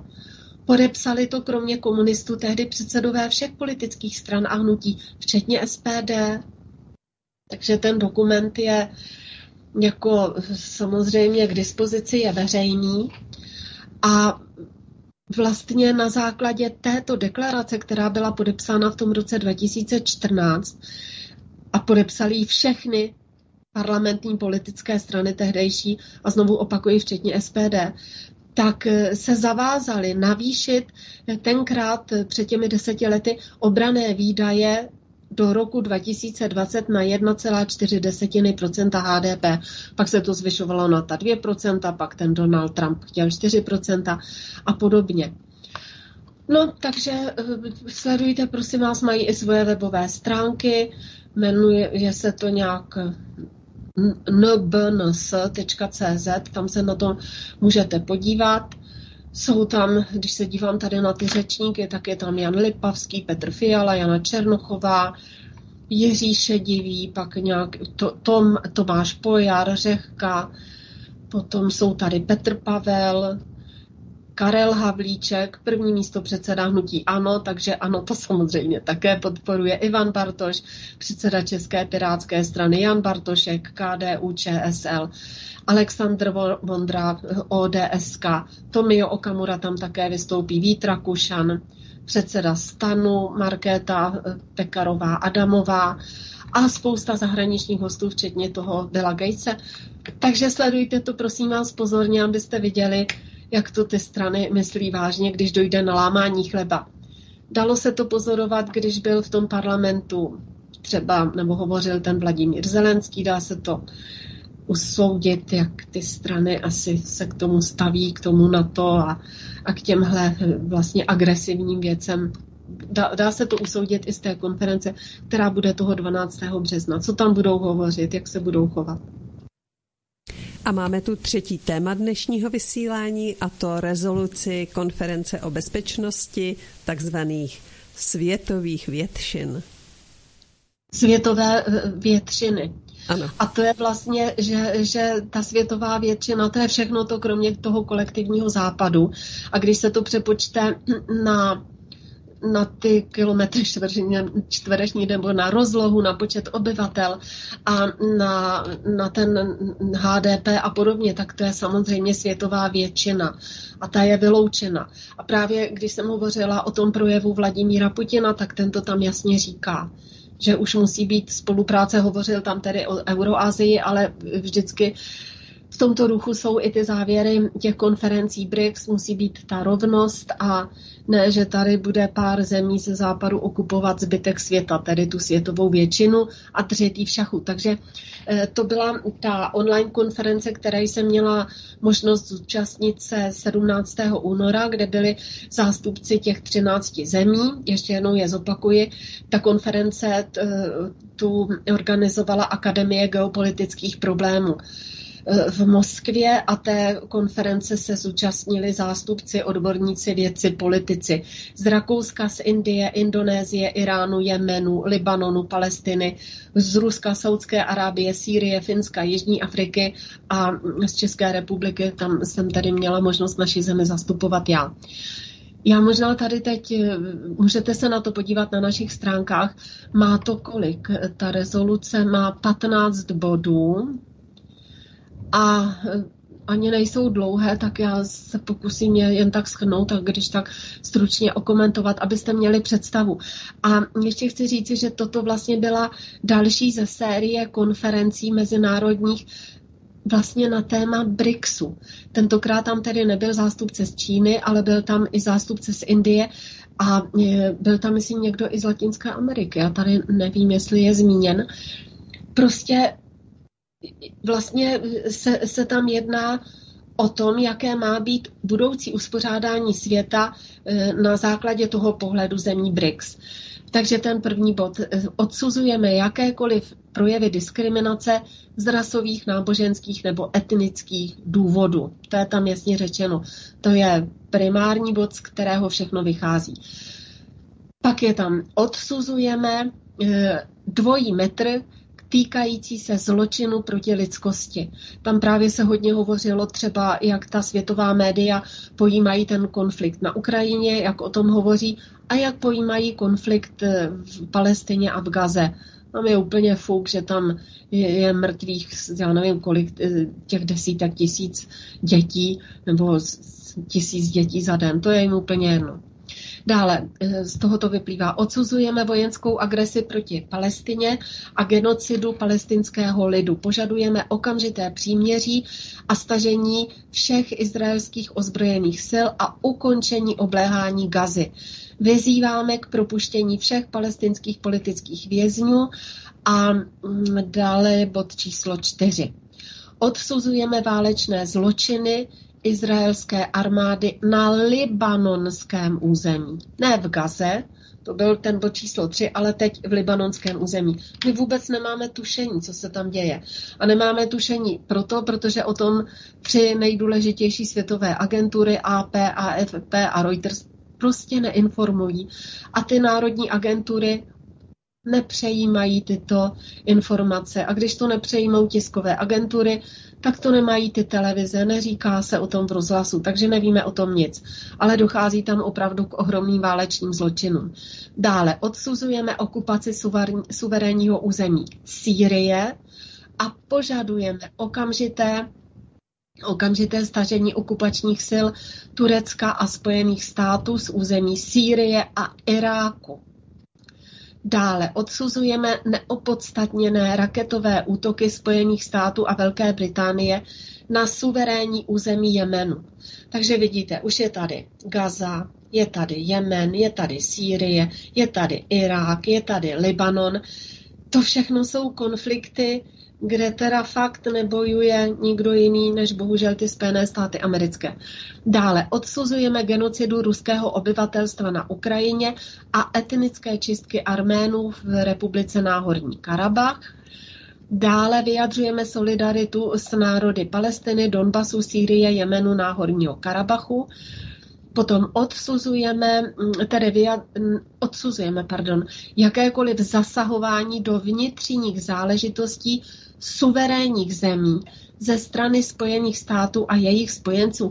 A když jsem hovořila o, té, o tom bezstrukturním eh, působení toho globálního prediktora, tak teď vychází spousta videí. Třeba teď na tom serveru Bezpresu vyšel ten velmi důležitý rozhovor eh, s tím člověkem, který působil v těch tajných službách a říká, jak ty Spojené státy americké CIA, jak intervenují a manipulují volby i skrze Google. Takže teď je těch informací k dispozici tolik.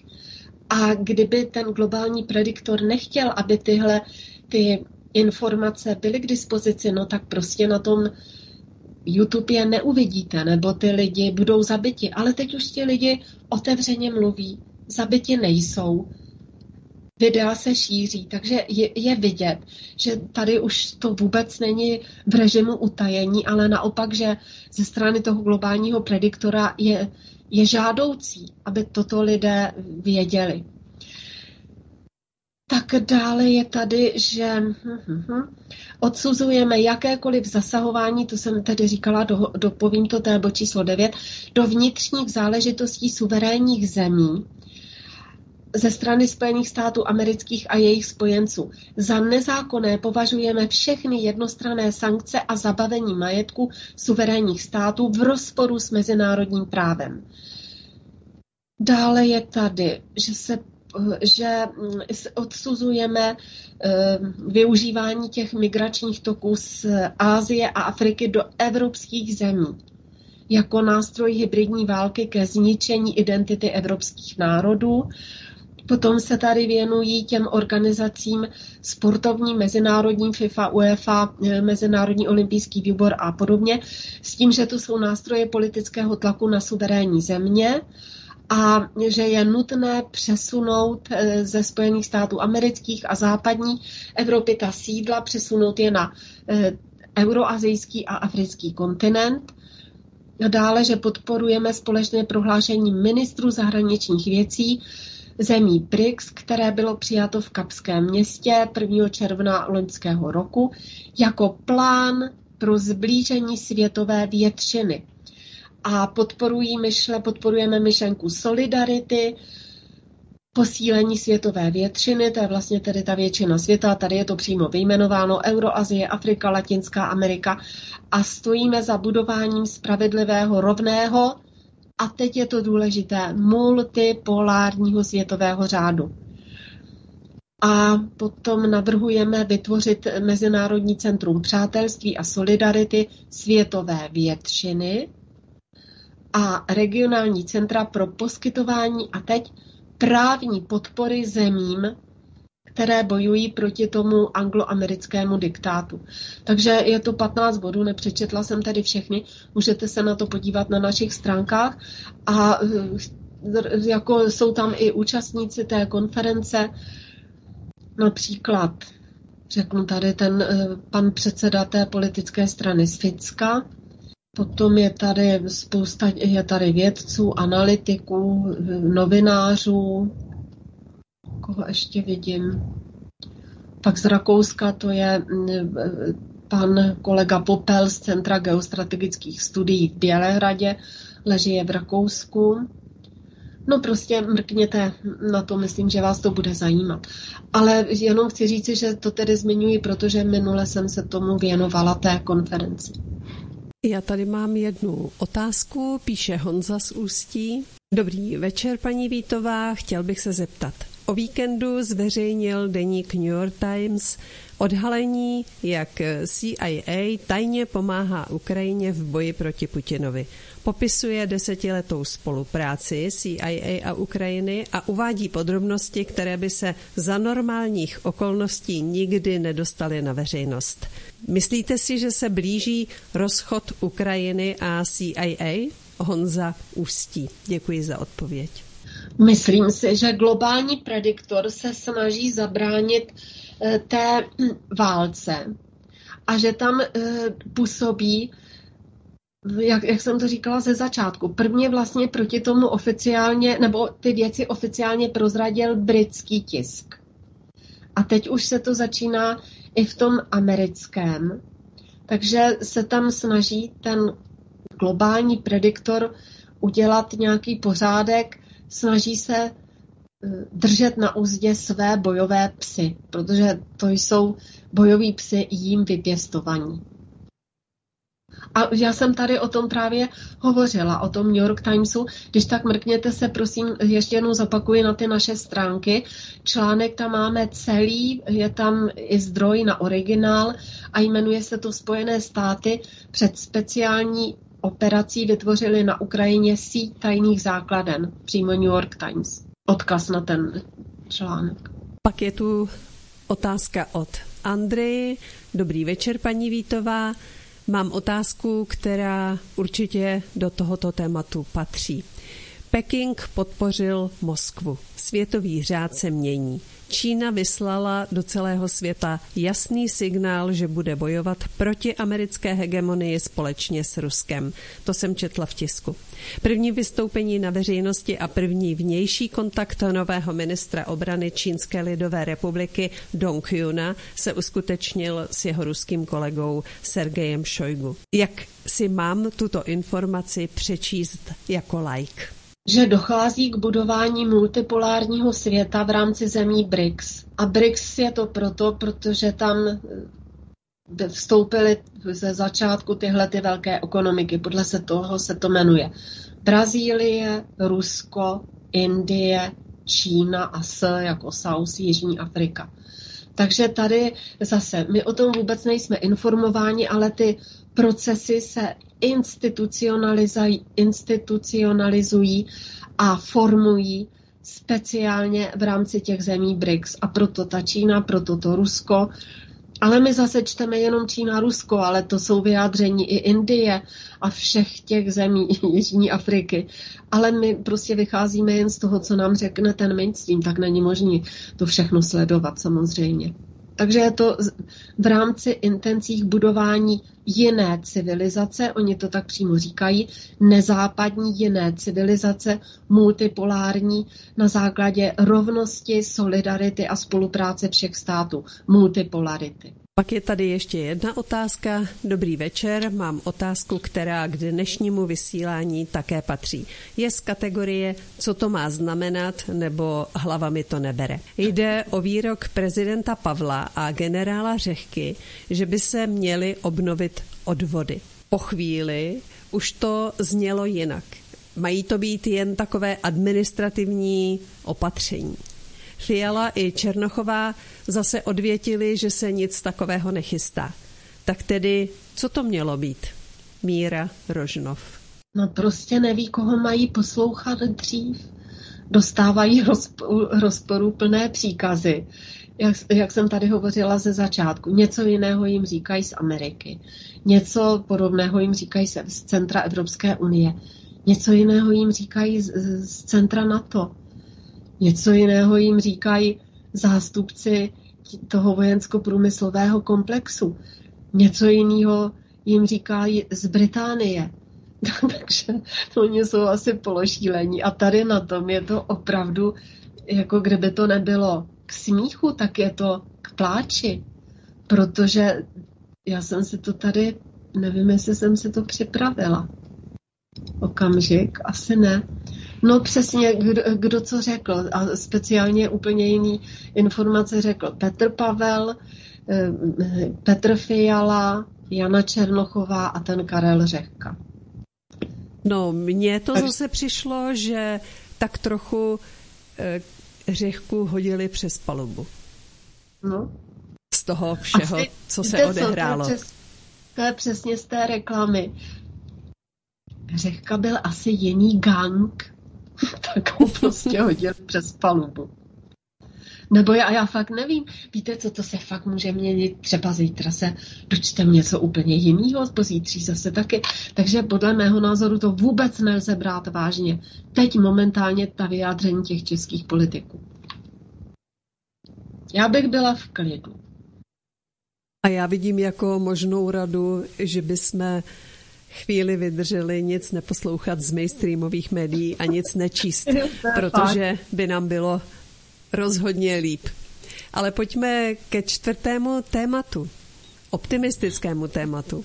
Neházejme flintu do žita, naše životy mají smysluplný cíl. Co si pod tím představit? No já jsem si říkala vždycky, když připravuju ta témata na to vysílání, tak jako to je jedna katastrofa za druhou. To si ráno člověk, nebo i během dne, si přečte jen ty titulky a fakt by se šel zabít. A ty jsem si říkala, no to přece jako musí být nějaká cesta ven. Tak jsem si e, říkala, že na to bude muset jít od lesa, kolik máme čas. Tak, tak jsem jako v podstatě ta filozofie, z které vychází ten náš program Aliance národních sil a z které vycházím i já osobně, tak to není nihilismus a není to bezutěšnost, ale eh, vycházím z toho, taky jsme měli několikrát třeba tady jako hosta pana Josefa Staňka a ten v podstatě mluví sice někdy o tom křesťanství, ale ne, že by byl eh, ten křesťan, jak my to vnímáme, třeba KDU ČSL, k tomu má velké výhrady. Ale ten vychází z toho, že, že život je spravedlivý velmi, že je ta božská spravedlnost něco jako přírodní zákon, ale ne, že by ten pán Bůh byl na obláčku a díval se, co každý dělá dobře a špatně, ale prostě, že to je komplex těch zákonů a na to kladu důraz, na to slovo komplex. Prostě něco uděláte, je nějaká příčina a má to nějaký důsledek. Tady ani jako nemusí být žádný pambu na obláčku a dělat si čárky nebo hvězdičky, co udělá, nebo puntíky, co udělá člověk blbě a dobře. Prostě ten systém je tak nastaven, že každá akce má reakci. A jsou tam jistá pravidla, která se nesmí porušovat, protože když je porušíte, tak to bude špatná ta reakce. Je to vlastně velmi jednoduché. No a když to trochu oděju do té takové politické mluvy, tak eh, jde o to, že pokud se to lidstvo jako určitý systém nebo supersystém odklonilo od svého cíle být člověkem a být eh, tím skutečným listem, lidstvem a přestalo usilovat o dosažení toho cíle, a to si pak řekneme, co je ten cíl, prostě žít v souladu s tím svědomím, eh, ne, neničit planetu, žít v souladu s přírodními zákony, tak pokud se od tohoto eh, vždycky ta společnost, i historicky to víme, odkloní a nevšímá si různých těch jako nápověd z hora. To se říká, že Bůh s námi hovoří životní, skrze životní okolnosti. Tak když my to nevidíme a neslyšíme, nebo ta společnost to nevidí a neslyší, tak se hold dostane do slepé uličky vývoje. A ten, tím pádem je ten, a to jsme toho svědky, speciálně v Evropské unii, ten vývoj toho lidstva je neblahý. A ten vývoj, ten a stav toho lidstva je prostě přerušen je přerušen nějakou katastrofou. A teď je vlastně v podstatě jedno, jestli je ta katastrofa přírodního charakteru, anebo jestli někdo udělá skrze harp. To nehraje roli e, v tom vyšším principu té spravedlnosti. Prostě dojde k té katastrofě a k přerušení toho vývoje a protože to lidstvo ignorovalo ta výstražná napomínání, ty výstražné životní okolnosti a ta, ta znamení z hora. A te, teď jde o to, že to, to lidstvo je na Zemi jako jeden supersystém když tady často kritizuju ty, třeba ty svobodné buňky, anebo ty já nevím, živí lidi a ty, co jsou takový přesvatí a nehodlají se zabývat tou politikou a mají ten svůj domeček a ta svoje, ty svoje zahrádky a jinak se nechtějí ničím zabývat, tak to je přesně ta jedna kajuta na tom Titaniku.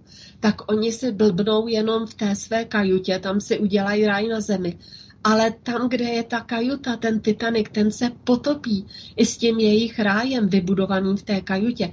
A to se týká jako komplexu té země celé. Jednak naší země, celé České republiky, tak to je zase teď výhrada k těm různým třeba moravákům, kteří jako kritizují tu Prahu, tak se podívejte, všichni ti premiéři a všichni ti nejhorší ministři jsou z, z, z Moravy a to není jen teď, jako halda eh, těch premiérů, dokonce i primátoru Prahy byla z Moravy. Prostě musíte to brát jako komplex.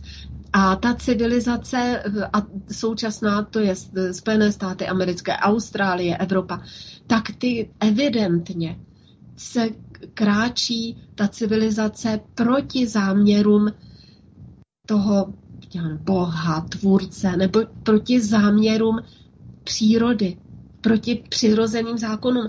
Já jsem kdysi, když byla demonstrace, to už je možná dva roky v Praze, tak jsem tam zmiňovala nějaké vědce z Massachusettského institutu, kteří říkají, že příroda tady tvořila něco miliardy let a teď je řada na nás. Teď budeme my tvořit přírodu. Ale i v tom Frankensteinovi, ta manželka Perzibis Shelleyho, Shelleyová, já teď nevím křesní jméno, jak se jmenovala, tak ta to tam taky řekla právě v tom dialogu, když byl tvořen ten Frankenstein. To se nesmí dělat. To je prostě proti přírodě oživovat monstra. A mm, tak, jestli, jestli jako se to bude pořád dílno, dít, tak to je fuk, kdo to způsobí, ale bude tady kataklizma, katastrofa a ten vývoj té civilizace, která jde proti přirozeným zákonům, se prostě zastaví. A mm, můžeme se na to dívat, i když jsou, teď se objevují spousta informací o těch starých civilizacích, jak byly zničeny, a je nám to, nebo mě osobně, a když se bavím s kolegy, tak je to smutné, když vidíte ty překrásné stavby, tu Belle Epoch, jako, a najednou je to všechno v ruinách, no ale otázka je, jako proč se to stalo. A znovu říkám, jestli přiletěli nějaký ufoni a udělali tady tragédii, jestli to způsobili tehdejší technologie, udělali tragédii nebo příroda, to je jedno. Prostě konec civilizace, a ten důsledek toho špatného vývoje je ta katastrofa. No a teď jde o to, že když se jako když se studuje opravdová politologie a ne to, co nám říkají, že politologie je, tak, tak jde o to, že, že musí být, nebo já začnu možná jinak. K tomuhle bych se pak asi vrátila že, že jsou vlastně teda dva pohledy na svět, dva zásadní. Jeden, jeden je ten, že, že si myslíte, že ve světě je naprostý chaos, vůbec se ty lidi v tom světě nevyznají. Zdá se lidem, že že jedno nesouvisí s tím druhým a proto jen třeba si blbnou na těch svých zahrádkách nebo nejdou k těm volbám a nebo řeknou, o to já se starat nebudu, to je politika, to mě se netýká. Mně se netýká válka v Iráku, mně se netýká válka v Afghánistánu, mně se netýká to, co se děje v Palestině, mně se netýká uh, to, co se děje na Ukrajině. Protože neví, že ten svět je komplexní. A takoví lidé něco z, z těch svých, eh, v té své životní praxi vůbec to nezohlední ten, ten komplexní svět. A nebo si třeba myslí, že nemají vůbec vliv na řízení světa filmy, ty strašné filmy, nebo že nemá vliv eh, ty nesmysly a ty horory a ty, a ty vraždy a ty krváky, co jsou v televizi, že to nemá vliv na jejich děti jenže tím je ovlivňována ta psychika těch dětí. Takže tenhle ten neúplný přístup k hodnocení toho světa a vůbec toho, co probíhá kolem, tak vlastně vede, vede ty lidi k idiotismu. A to pak vede k řadě problémů a katastrof a tragédií. A když eh, taky často hovořím o těch typech eh, psychiky lidské, nebo říká se, že jsou tedy čtyři že první je ta psychika zvířete, najíst se, nakoupit si něco, rozmnožit se nebo se ani nerozmnožit, ale užít si. A o ostatní se nic nestarají. To je zvířecí typ psychiky. Potom je typ psychiky zombie. Prostě chodit do práce, poslouchat jako hodinky jsme viděli v tom očkování. No a tak to jsou přesně tyhle dva typy psychiky těch lidí, co se v tom nevyznají, co nevidí, že ten svět je komplexní systém. A tím pádem jako takhle vlastně dopadly, že se dají zařadit do těchto kategorií. No a pak je tady, jsou tady jako zase dva typy lidí, kteří se v tom vyznají. Ví, že, to komplexní, že, že je to komplexní systém. Ví, že ve světě není žádný chaos. Ví, že svět je jednotný a že všechny ty procesy i když se nám vůbec nelíbí, ale vůbec jsou v podstatě systematicky uspořádány. Takže vidí ten celistvý obraz a vidí hlavně to, co nám říkal vždycky náš, na gymnáziu náš profesor dějepisu, tak chodil po třídě a říkal, ostatně soudím, že vše souvisí se vším. A to tak je. To je neoddiskutovatelný fakt. No a takže ti lidici, ti, co se v tom jako mají tohle vědomí a ví, Dám příklad. Třeba je jasné, že když vstoupíme do NATO, že se budeme podílet na těch agresích ve světě. Na agresích, které jsou výhodné pro Spojené státy americké. Že budeme zamontováni do válce v Iráku. Budeme mít vojáky v Mali, úplně nelogicky. To ví každý, když chtěl vstoupit do NATO, když je vědomý. Ty lidi z té první kategorie, co se v tom nevyznají, řeknou, no, jak jsme vstoupili do NATO a co, a nevidí ty důsledky. Ale ta druhá skupina, o které teď hovořím, ta ty důsledky vidí. No a teď jsou tady v téhle skupině, v té první teda byly ty zombí, co je jim všechno jedno, jako hodinky poslouchají, a pak ten typ psychiky, to zvíře, hlavně se najíst, mít v obchodě eh, ty věci a tak. A tady jsou taky dva typy lidí ty, co se v tom vyznají. Takže buď je to jácentrické, anebo se říká třeba bohocentrické. Takže prvně to jácentrické. Z toho je pak typ lidské psychiky démon. A to jsou ty elity. Ne, ne teda teď všechny elity, teď už je i degradace elit, ale ty prostě ví, že všechna, všechny ty pojmy, všechna fakta, všechny události, že to je vzájemně propojeno a že dokážou to spojit, ty jednotlivé jevy, ty události, vidí tu příčinu, vidí ten následek, můžou ty lidi obelhávat a vidí v tom tu logickou vazbu, ale to vidění je založeno na tom subjektivním chápání, že to prostě je výborné pro mě příklad. Do toho parlamentu přijde nějaký ten lobista a řekne tomu poslanci, hele, teď budeš hlasovat pro vstup do NATO a dostaneš za to peníze.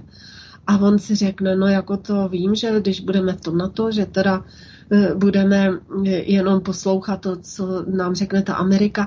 No ale dostal jsem ty dva miliony, tak já to, to svoje svědomí prodám.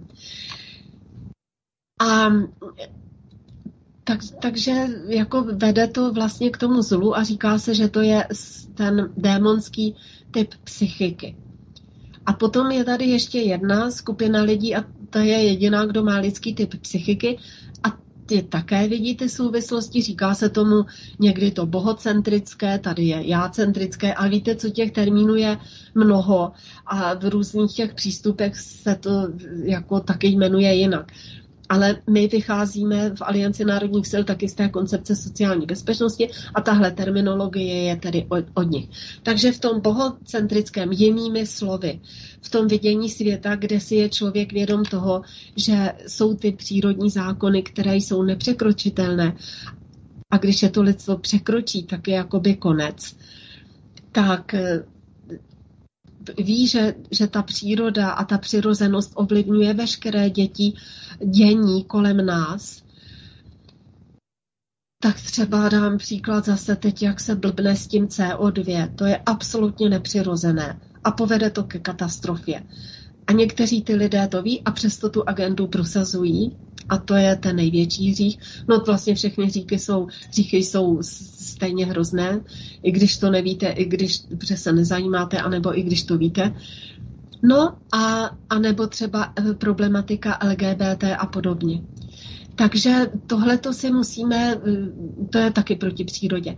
Takže hm, tohle si musíme opravdu, to musíme mít na vědomí. A ještě musíme eh, vědět, že že to řízení společnosti, jak říkáme, je proces informační. To, co se dozvíte, tak podle toho se zachováte. A to znamená, že tam je, ještě pracuje to schéma, že je teda nějaký vysílač, třeba i my jsme teď vysílač, svobodný vysílač, a ti lidé, co poslouchají, to je přijímač. Ale to je tak všude. V televizi, když se díváte, vysílá, vy přijímáte, v rozhlase. Když vám někdo něco říká, rodiče, kolegové, oni vysílají, člověk přijímá. Tím přijímačem je člověk a vysílačem tedy může být i on taky sám pro ty ostatní lidi. A to je právě podle mě to optimistické. A to je v současné době úkol nás všech, co jsme si toho vědomi. Prostě být vysílačem.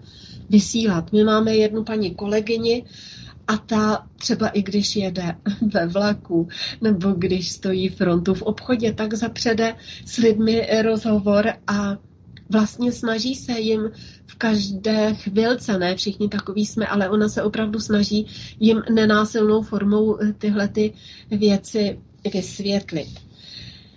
Takže je, je, je to strašně jednoduché, když chceme i rozlišit ten typ lidské psychiky, tak je to nesmírně jednoduché, že to, co odpovídá přirozenému životu a přírodním zákonům a přirozeným zákonům, tak to je dobré. Je to dobré pro člověka, je to dobré pro planetu, je to dobré pro společnost. A všechny ty myšlenky a činy, které tomu neodpovídají, tak jsou špatné. Podle toho jdou soudit i všichni politici, i všechny ty politické strany. A tady je právě ještě veliký problém, že z malých příčin bývají velmi vážné následky. A toho si lidé taky často nebývají vědomi, jen nad něčím mávnou rukou.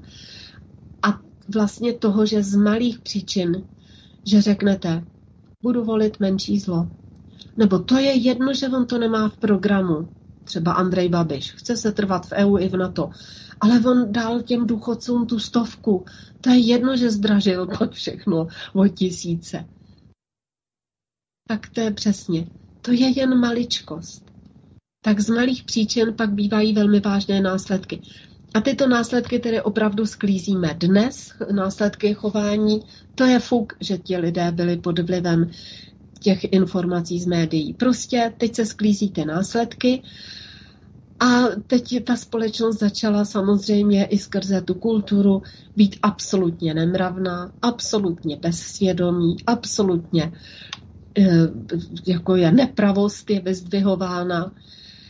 No a s tím se budeme muset vypořádat a, a těm následkům neunikneme. Ale to je jako kapka ke kapce, takže se sčítá jednání každého člověka, každého z nás. A tady bych eh, zacitovala, dívám se na čas, eh, ten citát, že pokud se každá kapka rozhodne, že nespadne, tak nikdy nezaprší. A my jsme v roli těch kapek a my prostě musíme pršet a padat je to opravdu na nás a nikdo jiný nám s tím nepomůže. A není pravda, to vycházím teď z toho pana doktora Josefa Staníka, že prostě když někdo jedná eh, opravdu v souladu s tou přírodou a s těmi přirozenými zákony, takže jako ho pak semele ten osud, no prostě nesemele. Pravda je, že se musí patrně brát v potaz i ty minulé životy, ale jako ta božská spravedlnost je dokonalá, dokonalá u každého jednotlivce. Tak já to považuji za, za optimistickou zprávu. Doufám, že, že to tak působilo i na posluchače. Helenko, ty jsi posluchač, s kterým teď komunikuju. Ano. Je to optimistické?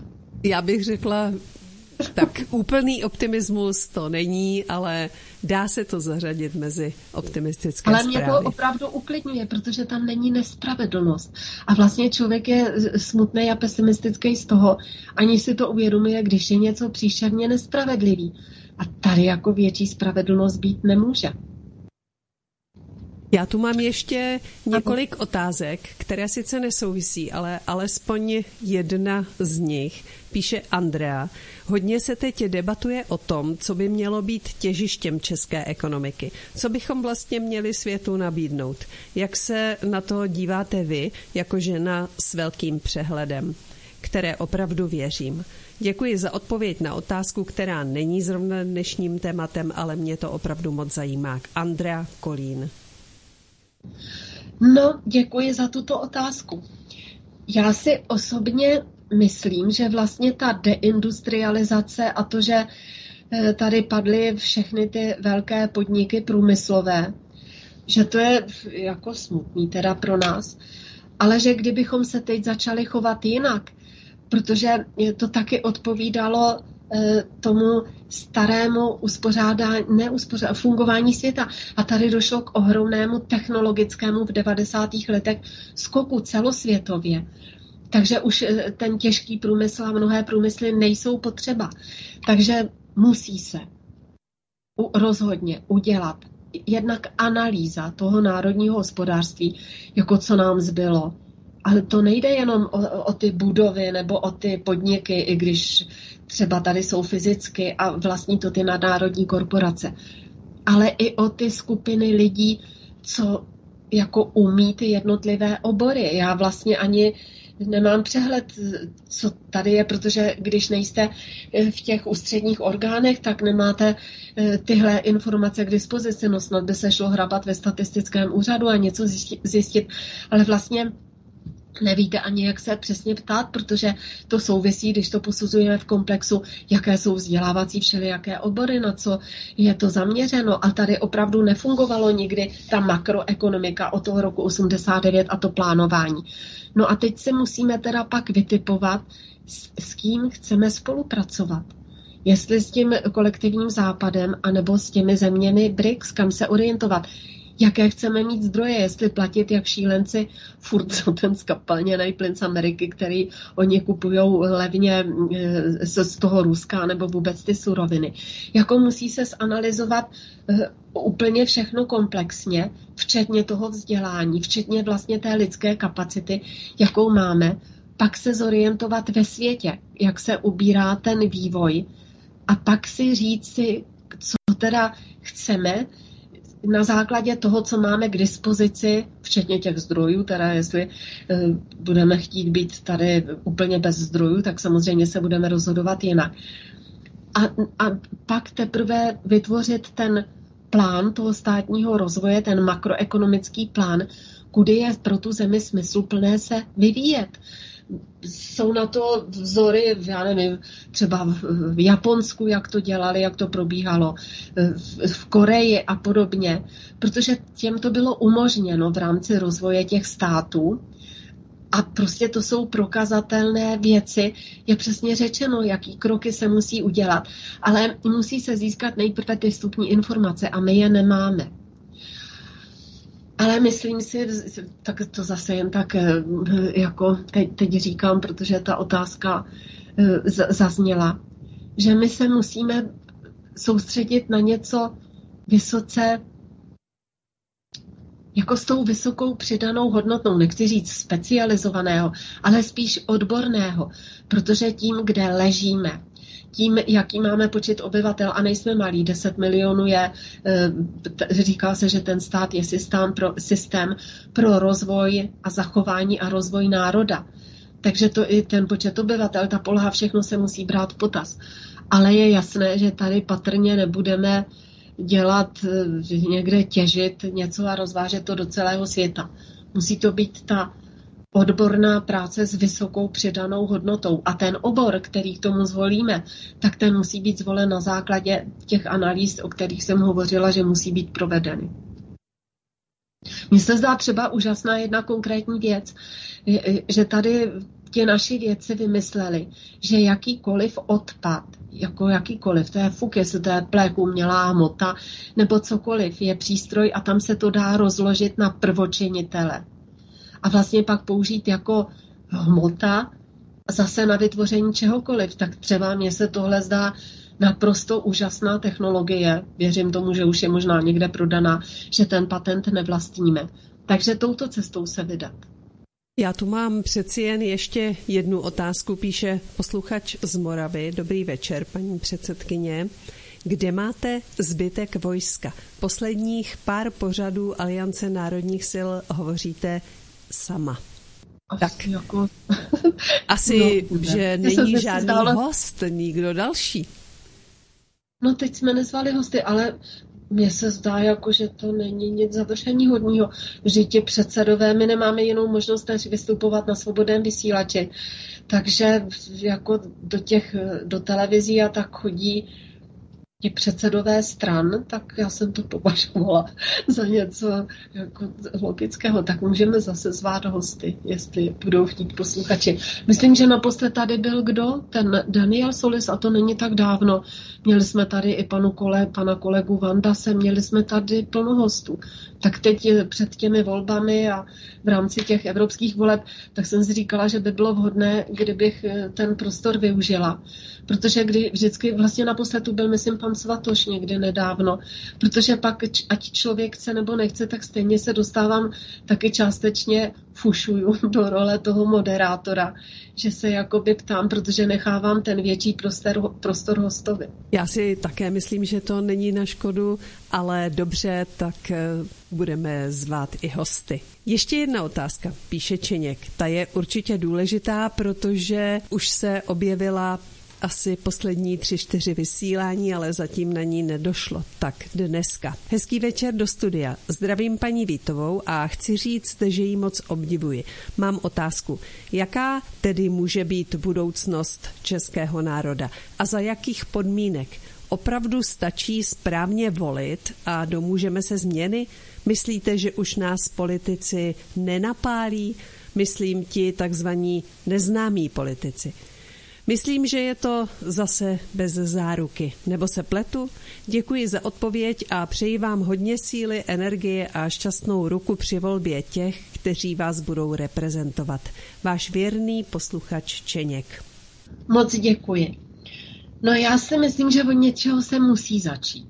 Prostě vždycky každý, každá činnost začíná prvním krokem. A my vycházíme z toho, že když jsme v tom spolku Evropské unie, tak se vyvíjíme nějak a my to třeba nechceme. Někde to chce nějaká politická strana, většina, ale my, ti lidé, co jsou, i teď, co jsme v té alianci za nezávislost České republiky, tak to prostě nechceme. Takže my chceme vystoupit z Evropské unie a z NATO. To je jasné, že to nebude ze dne na den. Existují na to mechanismy, jsou popsané v těch smlouvách. Ve Washingtonské to se týká NATO, v Lisabonské to se týká Evropské unie. Já si myslím, že ti lidi jako si my, se mílí v tom, že volili nové politiky a ty je zradili. Vždyť řekněte mi, kdo z, z těch politiků, co byl kdy zvolen, chtěl vystoupit z EU a z NATO. Jestli chcete zůstat v tom, jste všichni chtěli zůstat v tom systému v tom systému toho kolektivního západu, takže je nezradil de facto nikdo. A to je alfa a omega. Tady jsou dva systémy. Buď ten kolektivní západ, kde je hrstka vyvolených a zbytek jim dělá otroky, my jsme teď zrovna v roli otroků, a tady v tom našem území je pár jakoby těch otrokářů a my všichni jsme ten zbytek, zase otroci těch trošku větších, pro nás jsou to velcí otrokáři, ale z hlediska té Evropské unie jsou to malí otrokáři. A to my prostě nechceme. Ale řekněte mi, kdo to nechce. Teď jsem zrovna zmínila, bude 12. března eh, ta, konference o NATO a existuje ta smlouva podepsaná, že to NATO adoruje. I ta SPD, tak jako jak vás zradila SPD? Nijak. Jak vás zradili komunisti? Nijak. Vždyť donedávna tam ještě měli to setrvání v EU, teď tam mají, myslím, vystoupení a donedávna ještě měli, že nechtějí zrušit, teda, že nechtějí vystoupit na to, že ho chtějí zrušit. Takže vla, jako vlastně ty lidi nikdo nezradil. Protože v tom zásadním jsou jednak všichni stejní. A ty lidi jim ten hlas dali. Tak jako v tomhle to nevidím. Jako mně se zdá spíš ta chyba opravdu na straně těch voličů než těch stran. Tohle jsou vlastně čestnější ty strany, které říkají, my vás tady ukrademe, všechno vám vezmeme. A někteří říkají, my vás ukrademe jenom malinko a vezmeme vám jenom malinko a ty lidi je stejně volí a říkají, to je menší zlo, ty říká, že jí, že nás okradou jenom malinko, ale tyhle říkají, že nás okradou moc. Takže nebyla zvolena taková nikdy od roku 89 politická strana. Jo, možná byla. To byly republikáni kdysi ale ty pak eh, jako byly v podstatě zlikvidovány mediálně. Od eh, toho pana předsedy Slávka by si pes kůrku nevzal, nevěřil prachy, udělal strašné věci. Tenkrát chtěl zabránit volbě Václava Havla a zavřeli ho na pár dnů. A od, od té doby, jako kdo byl takový ve sněmovně? Nikdo. Takže já to vidím takovým způsobem. Ale ještě jednou, nebyla tam ještě jedna podotázka v téhle otázce? Teď se neuvědomuju. Pod otázka neznámí politici, šťastnou ruku při volbě těch, kteří vás budou reprezentovat, hodně síly. Myslíte, že už nás politici nenapálí? Já si myslím, že politici je nenapálili voliče. Že prostě voliči z neznalosti a teď jako, nebo z hlouposti lze i někdy říci, si volili to, co si volili, no. Měli se v tom lépe vyznat. Komentáře Aliance národních sil končí. Jak jinak skončit než slovy Friedricha Schillera, které nám poslal posluchač z Německa? Co může člověk dát člověku většího než pravdu? Pro dnešek se s vámi loučí Vladimíra Vítová. Naslyšenou. Děkuji za pozornost. A ze Dobrou. studia Helen, vaše Helena. Chci vám také připomenout, že svobodný vysílač vysílá dál a rozhodně je co poslouchat. Proto poslouchejte dál, příjemný poslech a ostatním naslyšenou příště.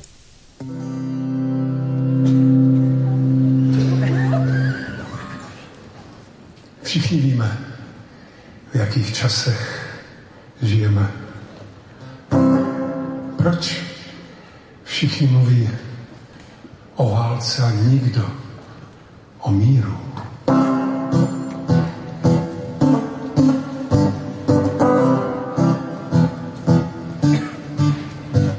Pánové nahoře, já píšu vám dnes psaní a nevím vlastně ani, budete-li ho číst.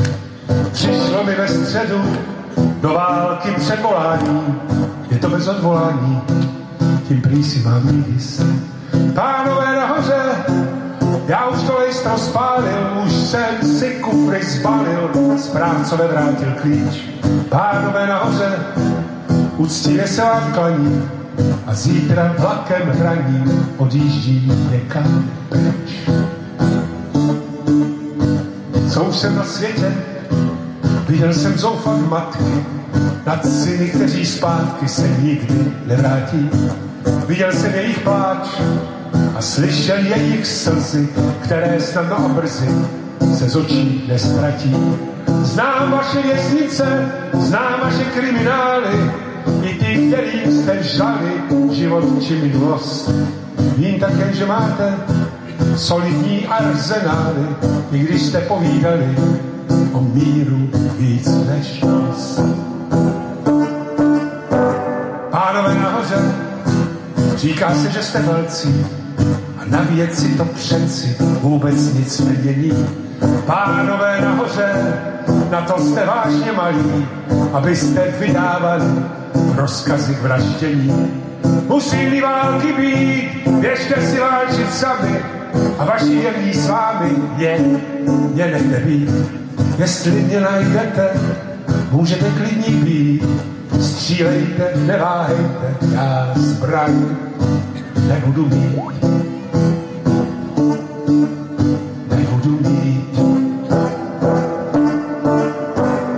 Mick will do me.